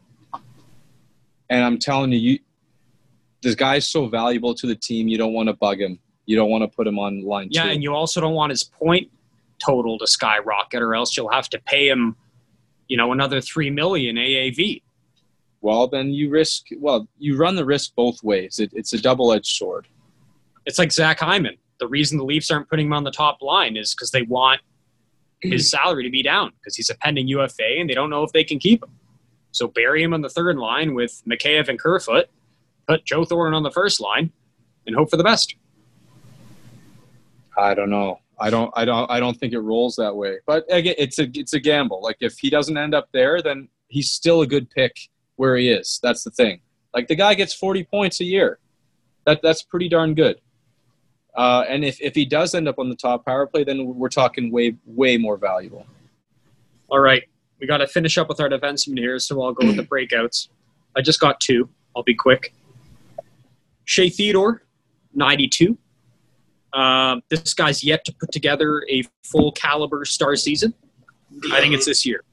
If the playoffs were any indication, where he was arguably statistically the best defenseman fantasy wise in the playoffs, I think it sticks here in the regular season. I think Pete DeBoer now knows this is the guy if you're going to man a power play. It looks that way in practice so far. He's ahead of Pietrangelo in that respect. And if you can get him in the 10th round, you do it. So uh, Shea Theodore, 92, he's going to have a breakout year. Everyone will know his name following this year. And uh, this one, less certain about it, but I thought I'd jot it down anyways.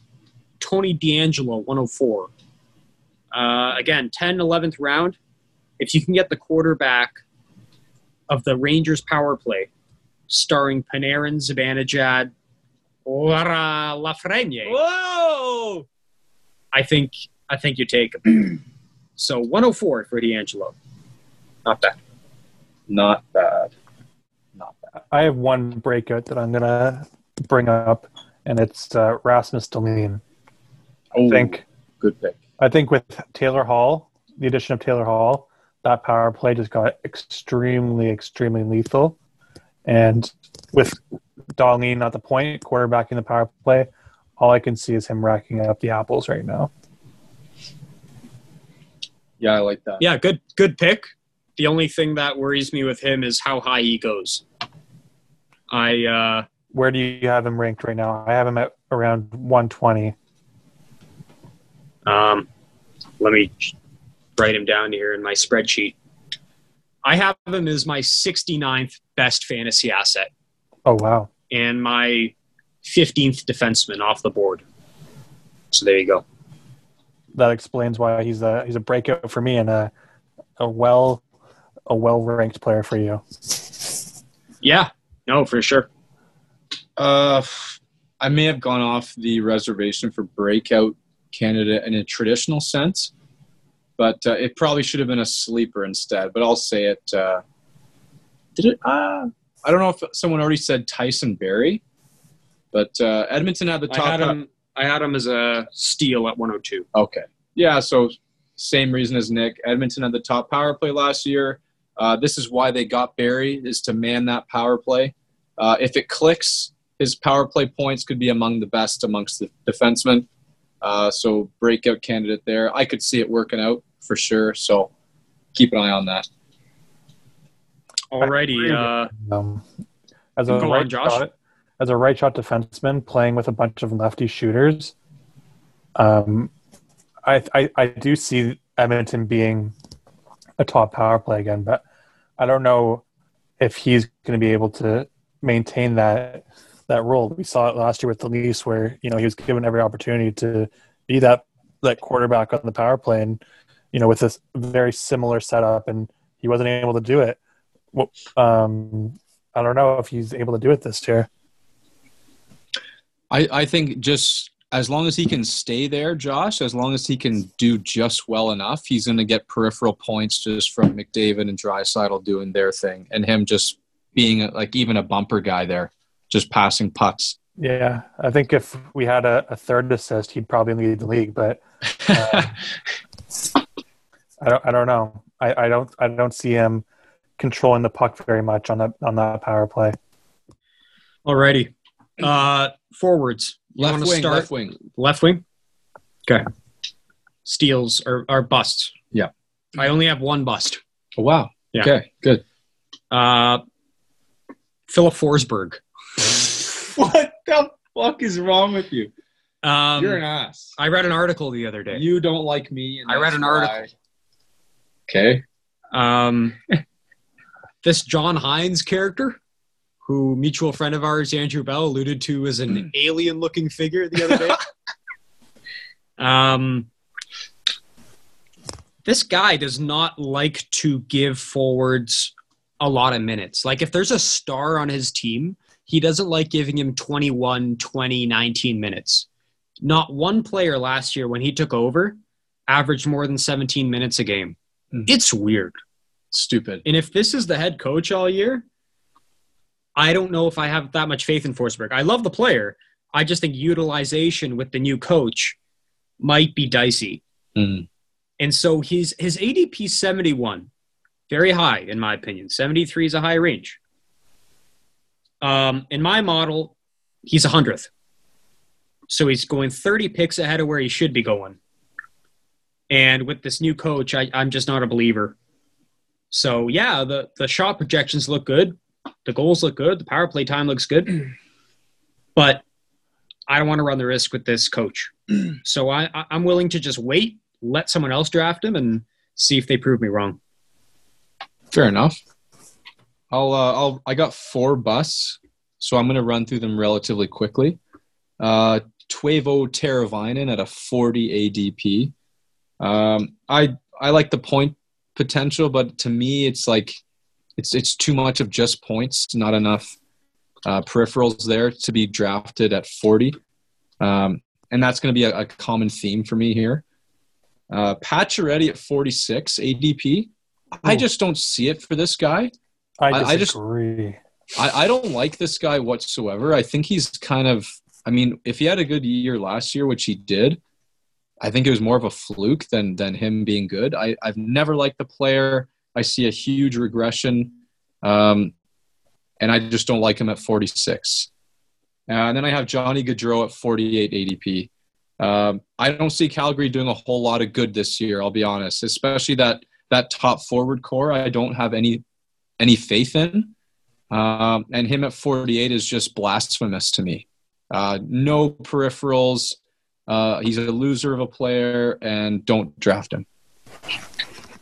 Well, um, we could talk about the Pacioretty uh, comment later, but I am a staunch disagreement with that. Well, Um, please surprised- get into it right now. Um, Explain.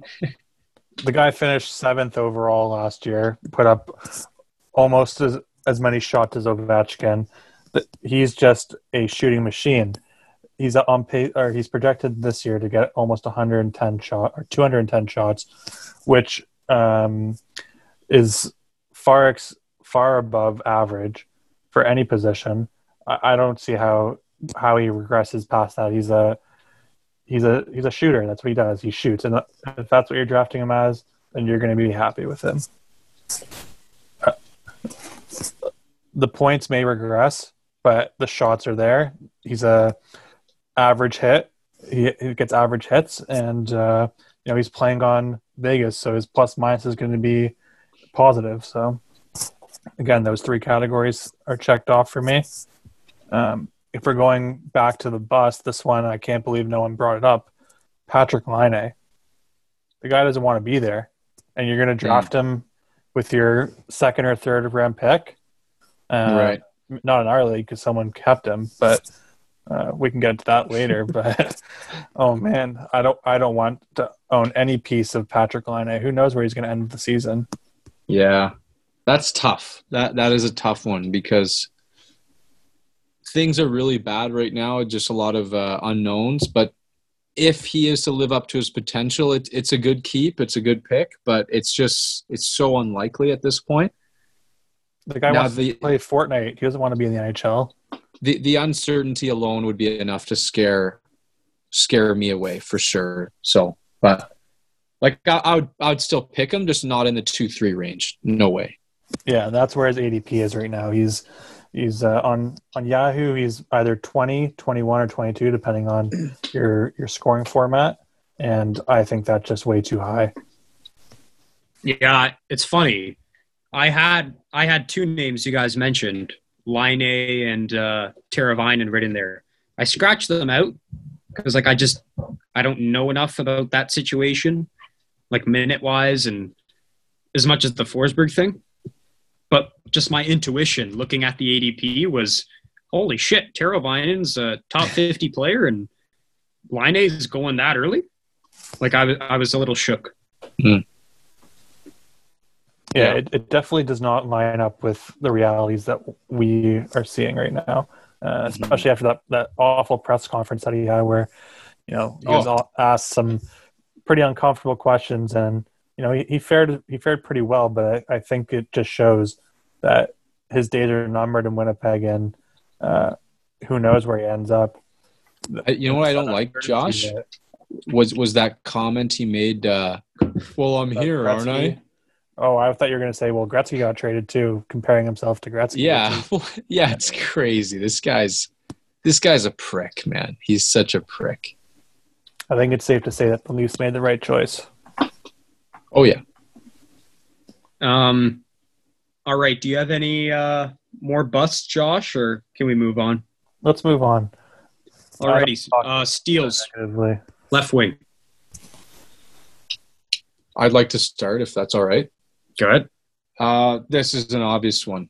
Sleepers. Jamie Benn, 144 ADP. Holy shit! I don't have that. I What do you have? I got him at 118. I don't know what you're looking I have at. 144. Check again. Check your source. But I'm on this, Yahoo, what do you got? 117. Okay, maybe it's gone Yeah. up then. I There's no him way he's going 144. Okay, so anything like You got to update your uh, you got to update your your, model there. You update your model. Still, this guy, I don't know. Th- this is too low for this guy. I know he had a bad year last year, but uh, just a very solid overall guy. He's not going to have uh, Seguin, but still, for him to be going, well, 144 is bad, but 100 is is sort of bad. But I see him more of in, in like the 80, 90 range. But I don't know. That's that's not so much of a hard hitter now that it's I know he's not 144. But moving on to my next one, Anthony Manthony, who you know I love, big time, 155 ADP. He's going way down there. Uh, this guy's just a machine in terms of points. Like him and Larkin run the show in Detroit. They have the keys to the kingdom. I know they're a bad team, but they put up points. They put up power play points. This guy shoots, hits, does it all. I'm going to take him 100% with my fourth overall pick. Um, Kubalik at 123 ADP. Hey, listen, someone's got to score in Chicago. He had a, a, a hefty goal total last year. He's going to get all the opportunities, and he's going to be in Patrick Kane's back pocket the entire year. Um, so at 123, I'm happy to, to pick him a little bit higher than that. I got one, and I'll, I'll keep it short and sweet. Oliver Bjorkstrand, Oliver Bjorkstrand, Oliver Bjorkstrand. The guy is going to produce this year. We saw it at the end of last year what he could do in the playoffs and in the bubble. I think he continues that, and uh, at his current ADP of around 150, uh, I'm all over that. So this is why I love that show. Like, I'm making an audible in my draft strategy right now. Like, Mantha totally slid under my nose, Oh, you fuck. and now I'm getting him. I shouldn't have mentioned anything. Like, See, this I is really the thing with shouldn't this have. show. You're giving away your hand. Then I'm going to start giving away less. You're a prick. That was awesome. I totally forgot about. it. um, all right, three names. Fuck Jimmy Benn. I like that one too. ADP's 118. No. I got him 65th. So I'll take him. wow, that's too high. Nope. Nope. Uh, Andre Palat, 160 ADP. I got him 91st. Uh, I wouldn't He's touch playing that with guy with Stamkos frozen in stick. point full time. I want it, especially if he gets a spot on the power play, which you might get given the absence of Kucherov. he sucks. And finally, Jonathan Marchessault, Oh! 99 ADP, arguably out of the top 100. And Where I'd say see he's got a chance of being a top 50 player. Um, Yahoo has him so long ranked as he doesn't get 55. traded. Sorry, what's that? Yahoo has him ranked 55 right now. Yeah, like I, I think he's a he's a steal if you can get him there. And I mean, the only caveat is, and again, me being very plugged in with what's going on there, he might get traded. There were some murmurings that that might happen, so that would derail his value. Going to Josh's point about being in a weak division where you can just muck the Kings in Anaheim and Arizona and San Jose. But if he stays there all season, it's great value if you can get him like 70 or 80, given he might finish in the top 50. So do not sleep on uh, Marchessault. Bingo. I love Marchessault. I don't think he's a sleeper though. I think he's, if anything, he's been he's been the guy that I've been following the, the closest because two weeks ago he was ranked out of the top 100 and now he's at 55. So he's been one of the Well, he might, fastest he might be ranked there, but his ADP, like the objective reality of where he's going, is 99. So that make that to me makes him a sleeper. Yeah, and uh, like I was saying, um, two weeks ago he was ranked outside the top 100, and today he's ranked 55. So I think What do you mean? Like, like your model or Yahoo? on, on Yahoo. He's Really? cur- he's currently ranked 55. so Um, why is his ADP 99?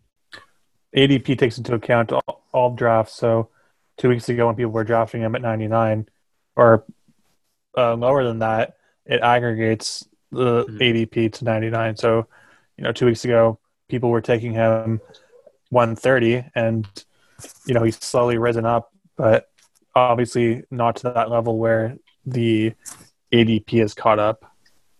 what's the what's like the cause of the rise? Like what's happened in the last two weeks to warrant that jump? I think people just forgot about him. You know, there's so much firepower on Vegas, and he can slip through the cracks. Yeah. Okay. You know, he's not Um, behind Pacioretty uh, on left wing, and so you know, taking a second line center in the top 50 or a second line winner and winger in the top 50 is uh, something that people shy away from. Yeah. Alrighty. Uh, who who do you guys have? Steals. Uh, I did mine. Or you just went. So Yeah. Josh, please add to Marta. Well, I had Bjorkstrand earlier as well, but um, I'll I'll do one more. I, I didn't want to uh, release my cards because we haven't drafted it yet. So um, I gave you one, but I'll give you another one that I like. And uh, this one fits into my model more than it does anyone else's, but it's Lawson Crouse. Ooh, Law- Nick loves Lawson Crouse. Well, he, he might be even more of a breakout because uh, on my radar, he still hasn't had a coming out party. Well, I just think that where he's currently ranked at 205, um, which would be undrafted, is way Yeah. too low. So to have him as a sleeper pick, uh, just someone that you're keeping an eye on at the end of drafts, I think uh, would be a fruitful decision. Mm-hmm. Alrighty. Uh, finally, breakout. breakouts. Can I start? This is Sure. obvious for me. Lafreniere, baby. Lafreniere. 90 points. Here we come. Let's go. 120 hits, 400 shots.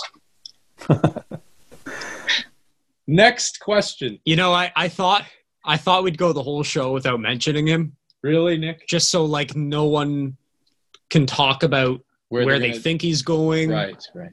where they'd reach for him. Like I think that's best we keep it that way. I don't I don't think we should talk about that. I agree. So I don't even know why you mentioned his name. Because he's a breakout candidate. He's a clear breakout candidate. Okay. I just can't wait Nick's to see upset. you. He's a really I can't upset. wait to see you sad when I take him first overall. Well, if you take my guy, I'm going to take your guy. Guaranteed. Who's my guy? I will find him. I will find it. I will find your guy. All right. You gonna pull some Inception shit and go in my dreams and find this shit out? You might you might be just posturing right now to get me to take him earlier. That's what you might be doing. To get take make you take laugh early? Yeah, That would suck because then that means I don't get him. I know, but you know you're not going to get him anyway, so you might as well have me pick him really early. okay. that would be pretty funny. Um, okay. That's something Josh would do for sure. I've already started it. All these, everything I've talked about is just planting seeds in your mind. That's why I'm not talking about any players that I like. I'm just talking about players that you guys would like. Yeah. Jesus. Um, Same here, my friend. Same here. Well, in, in the same vein, this guy's kind of a, a cheat code because he's playing center, but he also has winger eligibility, and it's uh, Roope Hintz. He's my he's my uh, breakout candidate, stepping into the first line role with Seguin out. I think him and Benn are going to fa- find themselves, uh, you know, scoring quite a bit, and uh, at 175 current current value, I mean, it's a low risk investment, and I think uh, the reward is, you know, anything as high as sixth round. I think. Um, uh, yeah, I had it written down as my second option as well. But number one, Kirill Kaprizov, 148 ADP. He finally gets to play. Minnesota fans have been waiting years for this guy to move to North America. They finally get him. And if he's as highly touted as he seems, Black. he's going to have a great year. Um, they don't really have a star power play guy. I think this guy might be able to fill that void. Early in camp, it looks like they've got him and Fiala on the uh, top of the circles on their unit there. Did so you guys hear about the the Yahoo fiala, fiasco? no. what's this? Apparently, the Yahoo writers forgot about Fiala, and he was ranked in the 500s.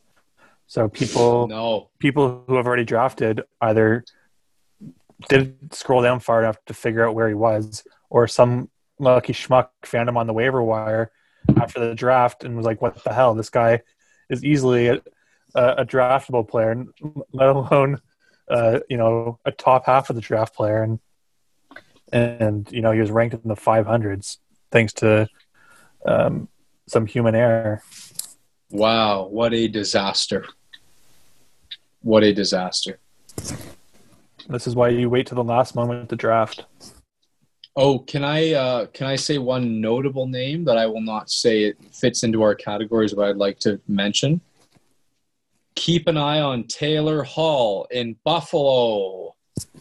If he uh, if he finds a connection with Eichel that that really clicks, like Look out. Look out. Could be 100 points. Could be 100 points. I The think next he's question. a I think he's a pretty uh, safe pick at where he's going right now. Um, I think I say he's undervalued, Josh. Undervalued. Yeah, I could see that. I could see him definitely creeping up into, you know, top four round category, especially if that power play clicks. Going back to, uh, you know, me choosing Dahlin as a breakout candidate, I think uh, that definitely fits in with what I'm projecting to happen this season. Mm, mm. Um, all right, left winger, ce- or sorry, right winger, center. Right. Right. Okay. Steals or busts. Bust. I got one. Bust. Kailer Yamamoto. Bust. Fuck. Uh, 105 ADP is just too high. Too high. I like the kid. Seems like a good kid. I'd like to have him on my team. I think we'd be friends. but uh, I, I I don't really like the guy. I that that's too high for me. He's had you know a half season as an asset in the NHL. I don't think you know success for half a season warrants you now being arguably a top 100 player, especially when you're not even playing with McDavid to start the year. Like it sounds like he's with Draisaitl, McDavid's with Nuge and Kassian, and he's not on the top power play unit. It's too high. Stay away. For context, he's going ahead of Jamie Benn, which is not nice. That's not right. So I, I've got two busts. First, Mikko Rantanen, ADP 15. Um, great player, going to put up points. A little bit poor on peripherals and relies too heavy on MacKinnon. Uh, if MacKinnon goes down, this guy's going to, you know, fall out of that kind of value. Um, take him for sure. Take him, but not in the second round. Uh, he's also injury prone, so another thing to watch out for. Uh, and then I have Mark Stone at 30. Great. I love Mark Stone. Great player. But 30, too high for me. Simply too high. And that's all. So I'll interject briefly. You fucked up again, Kyle. No. Because it being a snake draft, I'm gonna pick. Like I have two picks in the top six. Uh huh. I was strongly considering Mikko Rantanen as one of my two. Okay. I will not be drafting Mikko Rantanen anymore. You're The, the, a- the listeners Well, heard me flipping through my legal pad here. Don't listen I to just me, put a big X through Rantanen's name. So there you oh go. my! I can't do these shows anymore, man. I'm done. we can't do draft shows. This is crap. this is crap. Next question. Or no, J- We're Josh is uh, Butts on right wingers, hey? right wing busts. I'm going Mike Hoffman. I I, th- I think we've seen the best of him, and where he's being drafted right now, I just can't imagine uh, him paying dividends. R- Yahoo has him ranked at uh, 72, so mid seventh round. Um, I think in the seventh round you can find way better value than him. Yes, he has the position eligibility, which is a plus, uh, playing both wings but I do think that you know players around him, like a uh, a Konecny or even a Tom Wilson, will round out your team better than a a player like Mike Hoffman. Agreed. Um, before we move on to uh, steals, can I ask you guys about No. uh, Andrei Svechnikov? Love him. No. No. He's he's Josh, now, don't say anything. his six. He's a 16 ADP. Why has this guy like like I don't care what you guys like think of him. I more just want to know what about him has launched him into the tier of all those guys going in like the top 25. He's playing with Aho, and he also gets hits and shots. Right. I know the hits. I know the shots. And, I can tell you saying uh, that uh, one of the members in our league who has a high draft pick is considering him uh, as high as uh, first overall in our league. So Oh no, and I, I I don't doubt that. Um, That's a mistake. I just had to ask because I'm like, I'm just stunned how much his value Hmm. has gone up since last year. Like But it, it, it might we have- be the biggest jump of any player. Well, it's because No. we have that that uh, the multiplier for Michigan goals, isn't it? Exactly. With wait, wait, the multiplier for what? Michigan goals. The lacrosse Michigan. goal. Oh, right. No, uh, do you want me to do you want me to lie or tell the truth? I don't know. You I want- think I think we've been pretty candid here. Josh was pretty No, candid. Josh there. is hiding his hand. I'm I, no, I. I, I think I think Svechnikov has a legitimate chance to be a point per game, if not more, player. Couple that with a high shot total and high hits, he's perfectly designed for our league. And um, if I had the first pick, I'd strongly consider him, given who's available. and I'm sure you're hoping whoever has the first pick is listening. no, I'm kidding. Uh, Andrei Svechnikov, you mentioned the peripherals. This guy's got 90 points written all over him. Book it, take it to the bank. High pedigree, absolutely living up to the hype, and then some. Like, what? Do, what more do you want? He, As long as he's, he doesn't fight be a future star. anymore, we're good. Yeah, he's a he's a future star. He's he's better than a Mitch Marner. I'd take him over Marner any day of the week, every single day of the week. already. In fact, Moving on. I, Yeah. I could see him topping out as like a Panarin level player. All right. I need I needed to hear that because like not that I'm I might be interested, I might not be interested. Just me, the researcher, looking at that, I was just stunned. I don't I don't know if that's next year though. That might not be Yeah. this coming year. Yeah. It- yeah, we'll see. But in four years, for sure, he's going to be a stud, like a top ten every year kind of player. So hence uh, why he's a keeper league kind of guy. for sure, Yeah. for sure. But I, I see again, him if just running roughshod over this Central Division. Who's going to stop him? He's the biggest guy in that division. Um, I- injury prone though, right? fair enough. yeah. uh, too early to say. I never, I never like to project injuries for players unless it's something that you know you can legitimately count on, like a, a Geno Malkin missing at least a few games or. Uh, He he just he plays such a physical game. It's almost like he's being vulnerable. Whereas Aho's just nifty. He's like Spider Man. He's Hmm. not going to get into any bullshit, and you can count on him being healthy. They said that about Ovechkin though, and he's never injured. Well, he's uh, the guy's a the guy's a Hall of Famer. The Russian machine Don't- never breaks. I wouldn't compare Svechnikov to him right Well, away. come on. Physicality wise, Yeah. Okay. if uh, he had won the fight, maybe. Yeah. All right. I'll be really quick here. Three steals. David Perron, no. uh, ADP 127.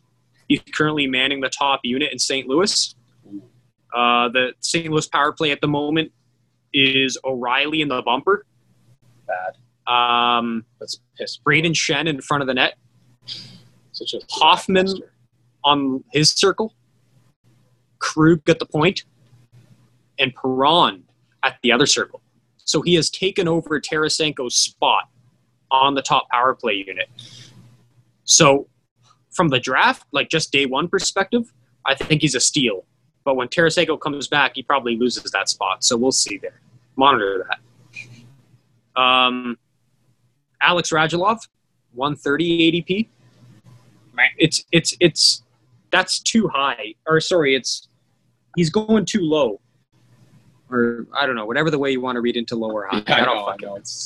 The point is someone's going to have to score in Dallas. He's one of those guys they lean on like Benn. He's going to have to put in the puck in the net if they're going to be a playoff team, which a lot of pundits are saying they're going to be.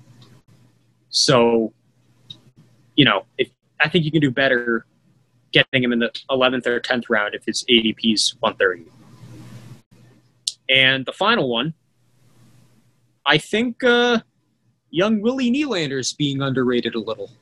His ADP is 84. I think that's uh, A little high. One, should be 120. no. In this in this Sheldon Keefe model where they stress puck possession and skill and speed, I just think guys like him and you know Matthews and Marner and the kids. The kids. They they get this value, especially in that North Division, which we've talked about, which is going to be full of goals. So I don't know, man. 84 to me seems suspect. I have two, So and it, it, it can be they can pretty much be the same player because um, if you get both of them, you're only going to keep one. It's dependent on who wins the job, and it's Bryan Rust and uh, Jason Zucker playing on Crosby's or Malkin's wing, um, and whoever whoever ends up as the second line winger is going to be worth keeping, and whoever ends up as the third line, you're going to drop.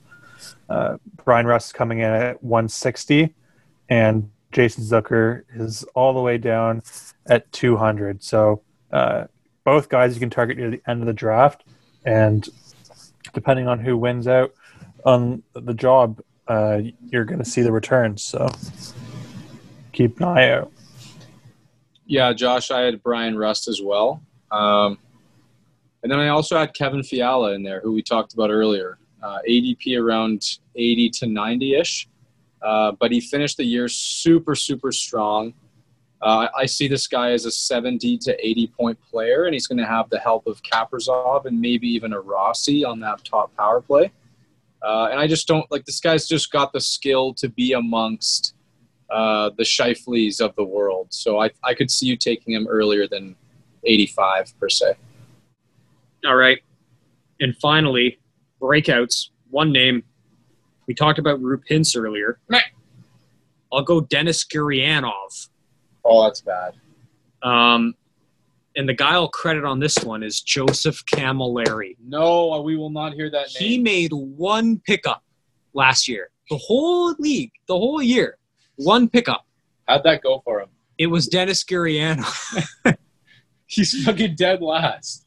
So if this if if this is the guy he chose to pick, and I know his credibility, he's a good guy, I'm gonna put some uh, stock into that. He's also manning the top power play right now with Seguin out. He's also on the top unit with Benn at 170. You can't go wrong. So there you go. My breakout is Kaapo Kakko, second overall pick, entering his second year.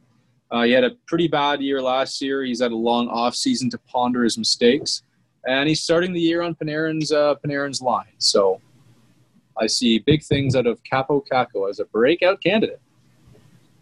I'm not going to draft him though. I'd wait for the waiver wire for that. I also had Kaapo Kakko as my breakout candidate, so I'm trying to scramble and find someone else right now. But um, yeah, I, I really think that his confidence was shot last year, and having this time to sit and develop and you know just work on the mental aspect will do him some good. Agreed.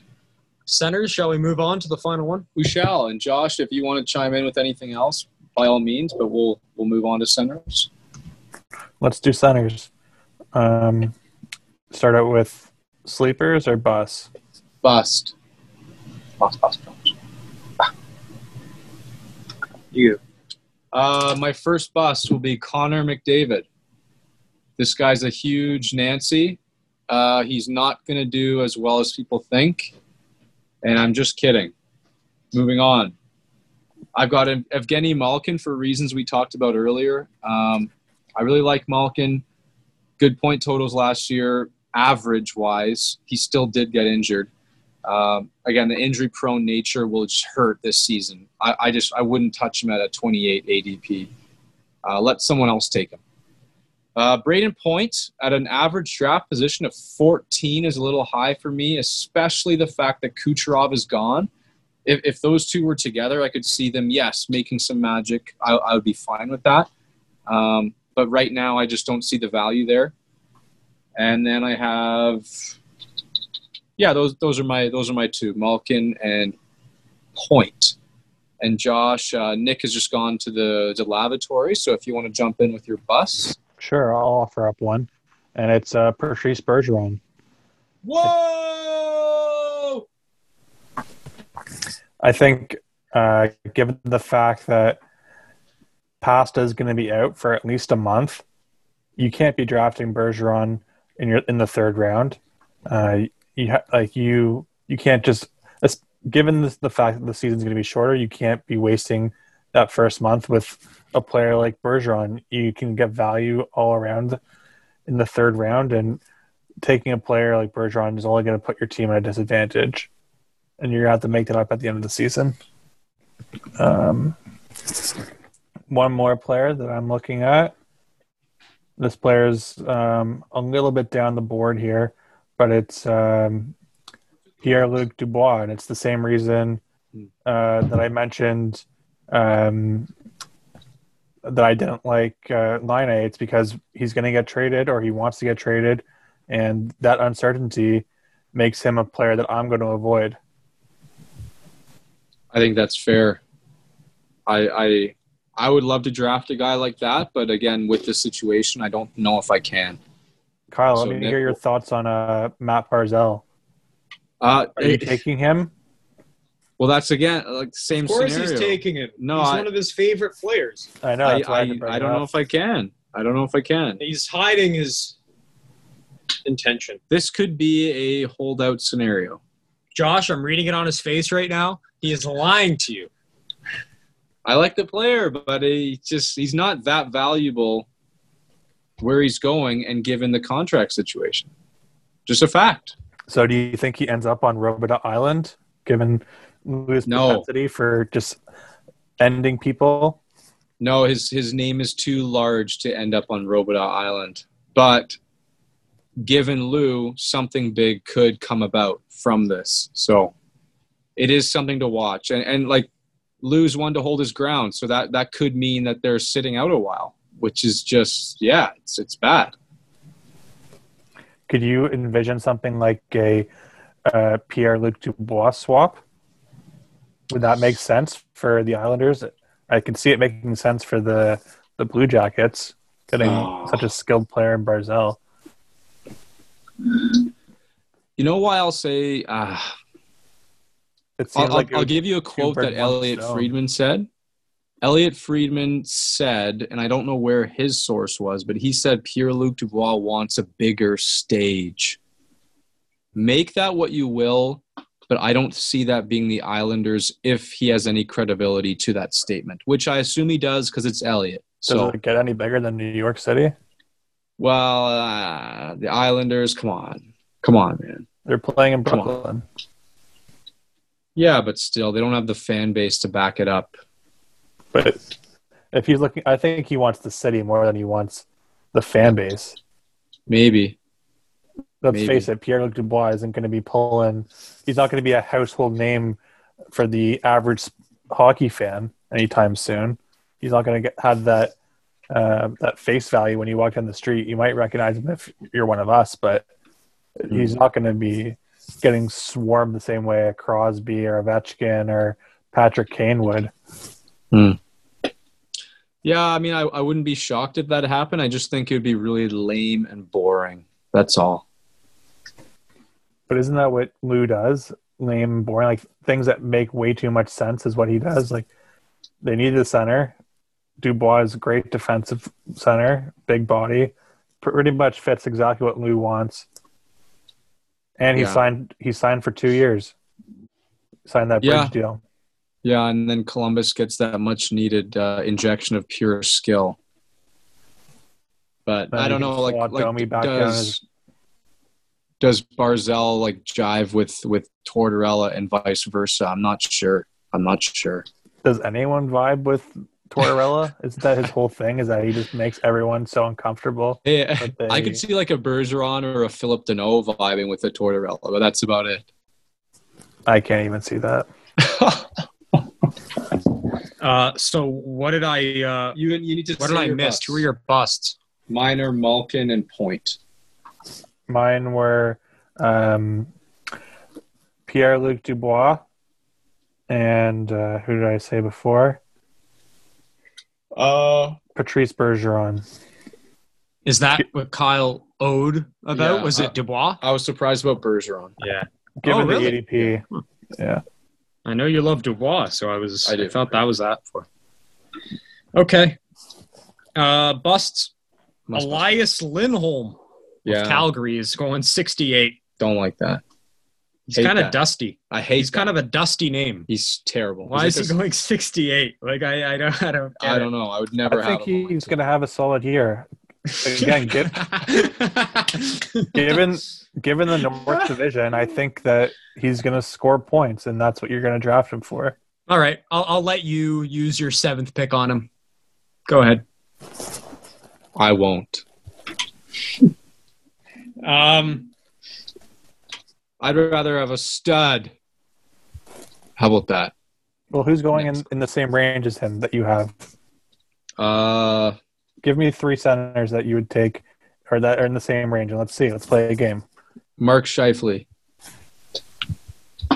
I'm taking Scheifele. Yeah.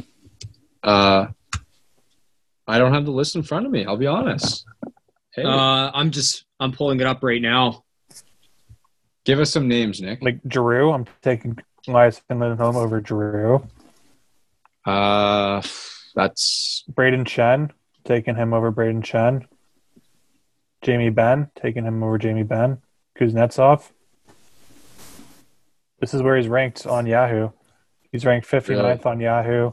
Scheifele's 61. I take Scheifele over him. Brayden Schenn 63. Jamie Benn 64. Kuznetsov 66. Like what's later than that though. Like, give me some names further down the list. Ryan Strome 79. Dylan Larkin 82. Monahan 83. Oh, that's lame. Yeah, those I don't are know, lame. like center, like Nugent Hopkins is going 73. I'd rather have Nugent Hopkins than Lindholm. as would I. Um, yeah, I wasn't really Ryan, drafting him. Ryan. O'Reilly Yeah. is going 62. I think that's more warranted than Lindholm at 68. You're a fanboy. Those would be my two comparables. This is more of a gut thing for me, Josh. Is I just I hate Lindholm, and I think Nick's probably the same way with the name brand. That's fair. I think uh, Calgary probably regrets the trade they made, given how much Hamilton's blown up. But Yep. um, you know, hindsight's twenty twenty, and uh, let's hope that both of them succeed this year. Uh, I guess you're not hoping that because you don't like Lindholm, but um, I hope Anyways. he fails. Yeah. Speaking of, I hope he fails. Bust. Jack Hughes. Yes, Nick. That's not. A, they people already know he's a bust. you don't need to mention that. Um, his Good ADP call. is 155, so he really doesn't fit the bill of a bust. That's right around right. just kicking a guy. But when he's inherently a bust. just His kicking. career is a bust. Yeah. He is a bust. It's over. He fits the word perfectly. He does. Good. I just had to mention him. Thank And you. that's all that. I'm going to say. No, thank you for that. Sleepers? Yeah. I'll start here. So I'll start strong, in fact. Jonathan Drouin. ADP 174. This guy's not going to be drafted in our league unless I draft him. Uh, you heard it here first. Drouin is about to have a breakout season. He's on the top line. He's no longer injured, has tons of talent, and doesn't have the immense pressure of the Montreal crowd getting in on him on every mistake he makes. That'll be huge. Buckle up for a Jonathan Drouin season where he's already on a line with Nick Suzuki and Josh Anderson. Get ready. I heard he's not manning the power play. I, I heard he's they're setting him like on bu- bu- like below the line, like around the net. If he's on the top power play, that's all I ask. I know, but doesn't he want to be the quarterback? No, they've tried that. They've Okay. tried that. It's failed. yeah. Okay. So who's Um, quarterbacking Suzuki? Yeah. Suzuki is on a circle. Um, Weber's on the other circle, and Petry's at the point. They're going three forwards, two D. I like that. I don't want to be blocking any shots on that power on that penalty. No. No, no, no. Uh, Dylan Larkin, I have here. Uh, supremely talented. Pencil him in for 70 plus points. Uh, like like Mantha, he's got the keys to the kingdom. Every opportunity gets shots, points. Uh, your plus minus is out the window, but who fucking cares? Uh, Marcia So, like someone said earlier, I have him here as a center. He's he's both. He's dual eligible. Solid overall player. Needs more love. I'll I'll toss one out. I'll, I'll give you Bo Horvat. Right now he's ranked 124 on Yahoo. I have him ranked around uh, 75. I think he's one of those guys that just quietly produces. Last year, um, he was one of those guys that you regretted passing over because he put up 53 points, 178 shots. Yeah, the plus minus isn't great, but who cares about plus minus really? Hmm. Yeah, I I have Horvat two. His ADP is 146, which I think is crazy, given he's on the top power play, a very good power play, I might add. And he might not be with Pettersson or Miller or Boeser. You know that second line's not as deep, but what's causing? You know what's stopping Travis Green from changing things? So he's already going to be on the top power play. He's already going to cover hits, and he might end up with better line mates. I will happily take that value at 146. And um, as much as we hate on Calgary and we've been chirping him, Sean Monahan's going 142. Hmm. So that's uh, That's bad. that's very deep into the draft. I will And say you're one talking about- thing about the center position, and I think it's something that um, we spoke about earlier, and it's people have realized that there's depth at the position, and they're willing to wait. So I think Mhm. these ADPs are a little skewed, where you had people who took centers early. There's a big gap in the middle rounds where people are willing to wait, and then near the end, you have people who didn't take the centers now scooping up these values, which Yeah. could have affected the ADPs. Sure. The point is, Monahan might, you know, just based on ranking, it could be imaginable to see him rank between 90 and 100, like a borderline top 100 fantasy guy. Yeah, I agree. I And think so if you have him if- as your you- first or yeah. second center, you're happy with that Yeah. because it probably means can- that you you have can- some unreal wingers and defensemen on your team. Yeah. And if you can wait that far into the draft to get him, good on you. Um, and that's it for me. Breakout. I'll give you mine real quick. Trevor Zegras, Anaheim Ducks. Where is he going? Not going. He's not being drafted. He's not even being considered. Okay. And I think he could be in the conversation. For He's one of the few guys who can make the team out of camp. He will make the team. He will make the team. Uh, Stützle will make the team. And Cozens will make the team. Yeah. That's like as far as I'm willing to go off the top of my head. Like, I don't think you mentioned Rossi earlier. I don't think Rossi's making the Minnesota Wild. Come on. I don't think so. Really? My sources tell me That will be a huge. he's going to Switzerland. He's going to. Switzerland. That's huge. Wow. Wow. Unlikely. That's what I'm saying right now. Mm. Okay. Okay, that's mine. Josh? I have, I have a player that uh, probably is better off as a breakout last year, but I think he's going to build on his campaign this year, and it's uh, because of Benajad. I, I think with the centers ahead of him, if you wait till mid second round to take this guy, you will not be unhappy. I understand. I like him too. uh, maybe breakout isn't the right word for him, but I had to show him some love because he's a guy that I've had my eye on, and I'm disappointed that I probably won't be able to draft him this year. But he's going to be someone I target in trades for sure. Right. All right. Nick's just made some notes. Um, one name, Nick Suzuki. Hmm. That's a good breakout name. It is. He started to break out subtly in the playoffs last year. I think you see the whole package here through a regular season. Um, he'll be the power play on the uh, the quarterback on the power play. He'll be leading a strong line of Drouin and Anderson. Right. It can always be susceptible to change, but the kid's just talented. I like him more than Kotkaniemi. I think he bring he's got a higher hockey sense, and he, he just gets it. So uh, he will be a breakout. And his ADP 164. I have another breakout. Quinton Byfield. moving on. Moving. Yeah, let's just move on. That's it. That's all our positions. Not worth our time. He is not worth the time of this program. He has not graduated to that level. He is not a prime time player. This is prime time hockey chat. He yeah. has not earned prime time minutes yet. Right. Right. He belongs on the amateur show. Understood. All right. The clock is nearing 11. So I want to open the floor to Josh. You started the episode by saying you wanted to devote like a little segment to just our league.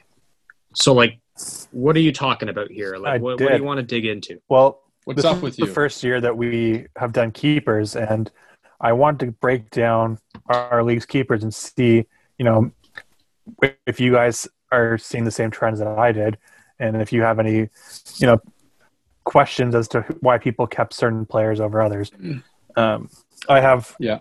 I have the, them in front of me, and there's one person that stands out to me as a very perplexing keeper, and it's David Pastrnak in the first round. I just don't get it, especially given the fact that uh, this this team had the opportunity to keep a player like uh, Pacioretty in the fifteenth round. It seems like um, maybe he missed the mark on what keepers mean. Nick That's that's Matt who finished Moopsie. first in our league. Moopsy. He finished first. Did he really? Yeah. Huh. I mean, no one really did finish first because the it did not formally conclude, but he was the highest in the standings, and it's why he's picking tenth this year. and his team was unreal, and he had so many options to keep. Brady Tkachuk in the 11th, Andrei Svechnikov in the 14th, JT Miller the 17th, and so to keep Pastrnak in the first, it just seems like an odd choice. I think it's because he he guarantees himself whenever Pastrnak comes back the best left winger in hockey and the best right winger in, in hockey, fantasy wise. He will have both of those assets, but who knows when? I'm not sure. That's the only thing that's kind of throwing the wrench in. But hey, if, if Pastrnak was healthy, I, I would I would totally be on board. Oh, I agree. If he was healthy, but it's the fact that he's not, and the value that was left behind. We're talking about Svechnikov going first overall in our league. Granted, that's actually a third round pick because we have two keepers, but um, you're Mm. still investing a first round pick into him. Yeah, like Right. I will. Yeah, like you're absolutely right, Josh.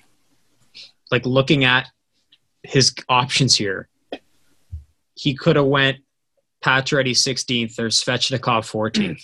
Ooh, Svech at 14 That's would be my pick there. that's crazy. That would be and my he's pick. willing to toss away his first and second picks.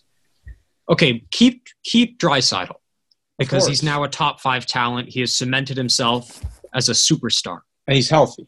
and he's healthy. But with that Pastrnak, especially how he's dipping now, like how his ADP's now in the 30s with the injury, I would have kept Svechnikov and then hope I just organically get Pastrnak with one of my picks, mm-hmm. right? If you Even want if you reached Pastrnak, on him, yeah. he could have got it. Like if Matt's picking 10 and 11 under that Yeah. scenario, or I guess he, yeah, he'd pick 10 and 11. He'd probably get Pastrnak with 10 or 11. Uh, here's well. Let me throw. Let me th- play devil's advocate here. If you had uh, a, a Nathan MacKinnon or a Connor McDavid who was injured in the same way, would you keep him? Probably not. Hell yeah. Well, this guy's got similar value to those players. I'm sorry. 1.36 points per game, won the Rocket Richard, huge amount of shots, young, winger. He's very close in value to those players. Maybe, oh, yeah, yeah, he's very close in value. I wouldn't point keep those is- players only because I think that you would have the opportunity to draft them again. Given the like, yeah, exactly. obviously seeing now that we can see who's been kept, I- I was surprised at how many first round picks were kept. Honestly, um, just because I. of how much value there was later in the draft. And seconds. I was disappointed. How about Mhm. No, you should be excited. You got more guys to choose from now. Uh, There's only two picks ahead of you. You have the third overall pick. in a slew of guys Yeah. to choose from. Yeah, I guess. But they're not as good guys, you know. Do we want to talk about the the? Sidney Crosby the is the best player on earth. You can get Crosby. I yeah, we'll see. Am I a fan from 2012 speaking or No. We'll see. Do we want to? I can see the smile on his face right now. He wants Crosby so. Oh boy. Go on, Josh. I think you had a thought pondering. Should we introduce the trade to to the listeners and see what they think, or see? Uh, yes. Yeah, they can write into the show. Yeah. All right. Well, here's the gist of it. There was an opportunity to there's an opportunity based on the rules to uh, move around in the draft board, so to speak. And you know, some people agreed with it, and some people didn't. Um, at the end of the day, the the trade was a first round pick swap and a second round pick swap, moving two spots up and two spots down um, in both directions.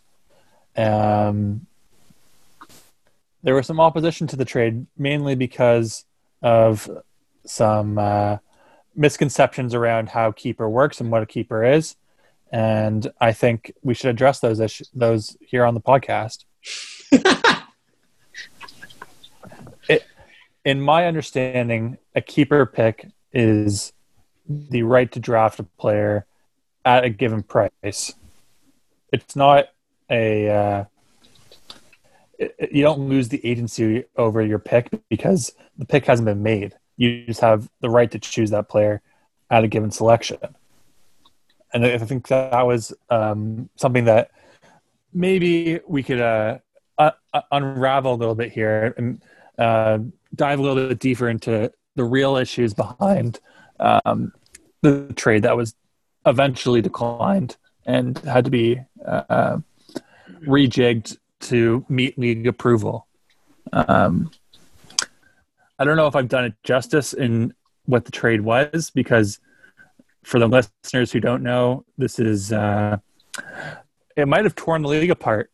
Um, there was some pretty staunch opposition to it, and uh, I don't know. I, I'd like to hear what you guys your your opinions on the trade and, and why um, why you thought it was unfair. Um, some might even say it was immoral.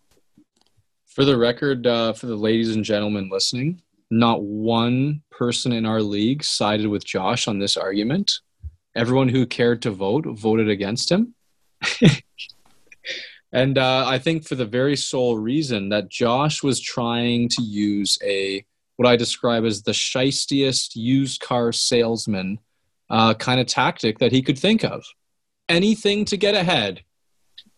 And Josh just thinks outside of the box. And the problem with the deal is, I don't care if you're swapping whatever you want, but my point of view is that if there's other teams outside of the trading parties that are being directly affected by someone's moves in the draft, in a draft perspective, I think that's wrong. Very, very wrong. All right. So my first point is I wouldn't say you divided the league or fractured the league because They were to Kyle's point, it was literally an uphill battle for you guys. There's only two of you supporting this, the two guys who want to make the trade. There was not one, you know, neutral third party arbiter like me or Matt or Christian voting for you guys. So I wouldn't say it divided the league. I would just say you united guys, the the, the two guys who wanted to make a point, who wanted to make a trade, were fighting an uphill battle based on the consensus in the league that it shouldn't fly.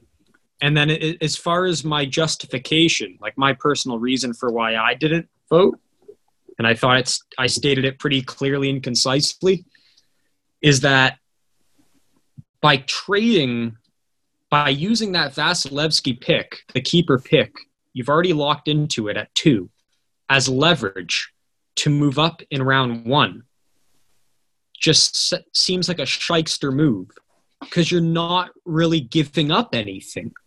Like if that was an actual pick you're going to use in round two, like that had yet to be determined, and that pick would go lower in that round, say from the third pick in round two to the eighth pick in round two, then I then I'd make sense. Okay, great. You're moving up in round one, and you're taking a hit in round two.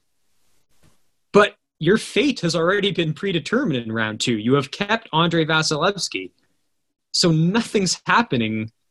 You're, you're not losing anything in the second round. You're only gaining in the first round by moving up.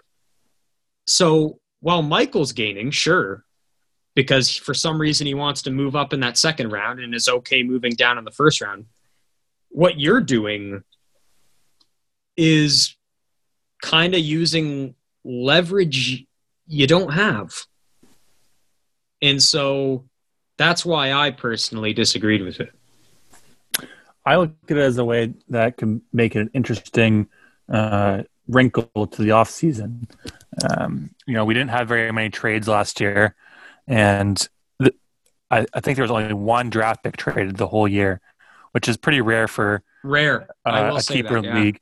And the way I was looking at it was um, just a new way to add, like a new wrinkle for trading and a new a new market to be set a new precedent um, you know the way it went down obviously ruffled a few feathers but i think that's only because it was new. And uh, i approached everyone ahead of me in the draft with the same offer. Kyle declined immediately which is why he doesn't even know that there was an offer on the table. Um, but everyone ahead of me had the same offer and they were all given the same opportunity to make the deal. Could have started a bidding war, which would have, you know, um, ended up having me um, m- maybe put more into it, lose an asset, if you will. But because there was only two people negotiating, it was pretty easy to to, to make that deal come to fruition.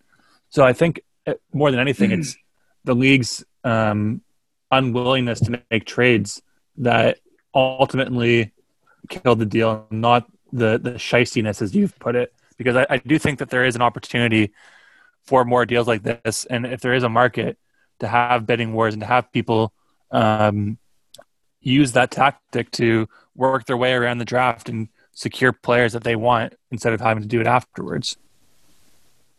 I love trades. I love ingenuity. This league that's been going on since, you know, me, Kyle, Matt, and Christian have been in this league since grade 11. Um, there's always been trades. There's been plenty, especially the deadline. There's always draft pick related trades of guys who are out of the hunt, moving up in the draft, gaining picks for tangible pieces of talent. For some reason, last year was a weird anomaly. Personally, I didn't really feel like trading, so I didn't want to jeopardize my position in this year's draft, so I, I kind of stayed away but I was surprised to see not as many trades. Um, so if that's your concern that there're not going to be a lot of trades moving forward, just knowing a lot of these guys, I would say, you know, I wouldn't necessarily say that's the case. If, if both parties are willing to work and everyone in this league has seemed, you know, willing to work in the past, I, I think that trend only continues of of there being trades. Um, so yeah, yeah, maybe it's because I'm new and I I don't know the history of it. Yeah, it's but, your first year. Um, I think also the fact that it is a keeper league, and I have experience with keeper. Um, maybe I introduce some things that uh, an, that might have uh, you know brought up concerns, but I think.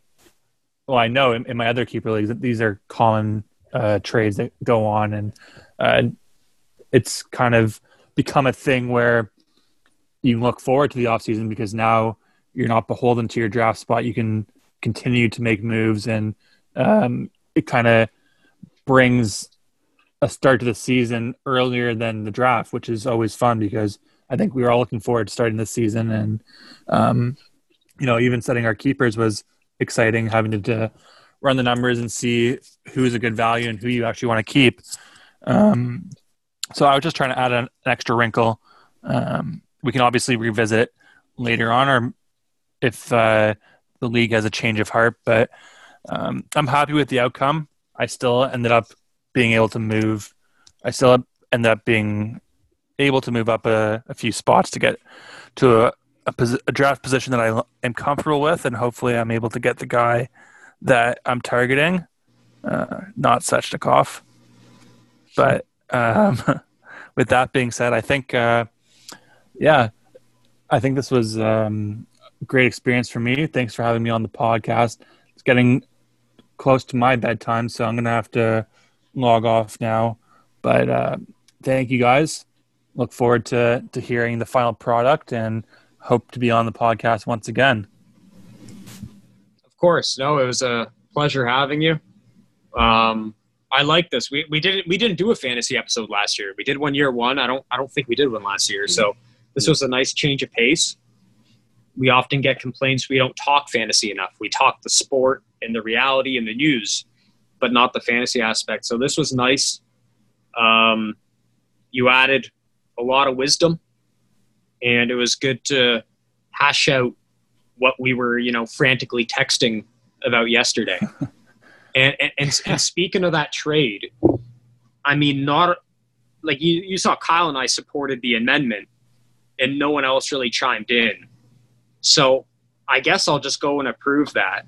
I'll, I'll make that known in the chat, like because I, I still haven't tinkered with the draft order uh, to to make to adjust for that amendment.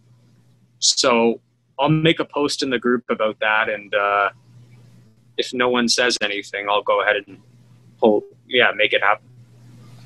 Let's have an episode after the draft so I can explain my strategy without giving away my hand before the draft because I think um, right. it's, un- it's unique, and I think that um, getting an explanation for it might make it seem a little less crazy than it actually is. Sure, sure. Uh, Kyle, any final uh, comments here? Oh, I just want to thank Josh for coming on. I, this probably should have happened a long time ago because we I've always known Josh to be a, a really wise sport mind in general. Uh, definitely want to have you back on as the season goes along. I think it could be a lot of fun. We'll we'll make more of a, an effort at fantasy too, uh, and I'm just excited. I, I, just I'm really happy to turn the page from the uh, World Juniors and look and especially this Canadian division. So much to watch. I'm I've been pushing Nick to push the draft up because I'm so excited to draft. I think we should have it tomorrow. But hey, uh, yeah, I'm, I'm, just excited. I, I want to get this stuff going. Yeah, and speaking of the draft, like I'm literally on the Yahoo homepage. Two days, 20 hours, 45 minutes, and counting. Oh, you can smell it. I want it. Yeah. Enough. Uh, enough research. I'm done. I'm done. Yeah. Yeah, I am crap. too. Unless anything crazy happens in the next two days, like an injury or a signing, I'm likely not really tinkering much here. Yeah. Um, Can I be honest yeah. with you guys for a second? Yeah, go on. I forgot that our league was only 10 teams, and I had been doing 12 team mock drafts. Oh, you're fucked. So uh, today I realized that we were actually in a 10 team league, and all the guys that I could have had in a 10 team mock draft are now going to fall into my lap. So oh. it, it might have it might have actually been a blessing that I've been doing these 12 team mocks because now I understand um, where I can get real value. Right. We'll see about that. We will see. Alrighty. So with that said, we wrap the second episode of season three of the Rink Moose Hockey Podcast. We hope you all enjoyed it. Uh, it was a nice refresher, a fantasy packed episode, and we hope you take our advice, at least a, a slimmer of it, and um, use it in your drafts coming up. I know there's going to be lots of drafts with only five days left to go till the season starts. So uh, good luck to all of you and enjoy the start of the season. The next time you hear from us, the season will have started and there'll be a hell of a lot of news to unpack. So until then, it's been a pleasure to serve you. Rink Moose is signing off.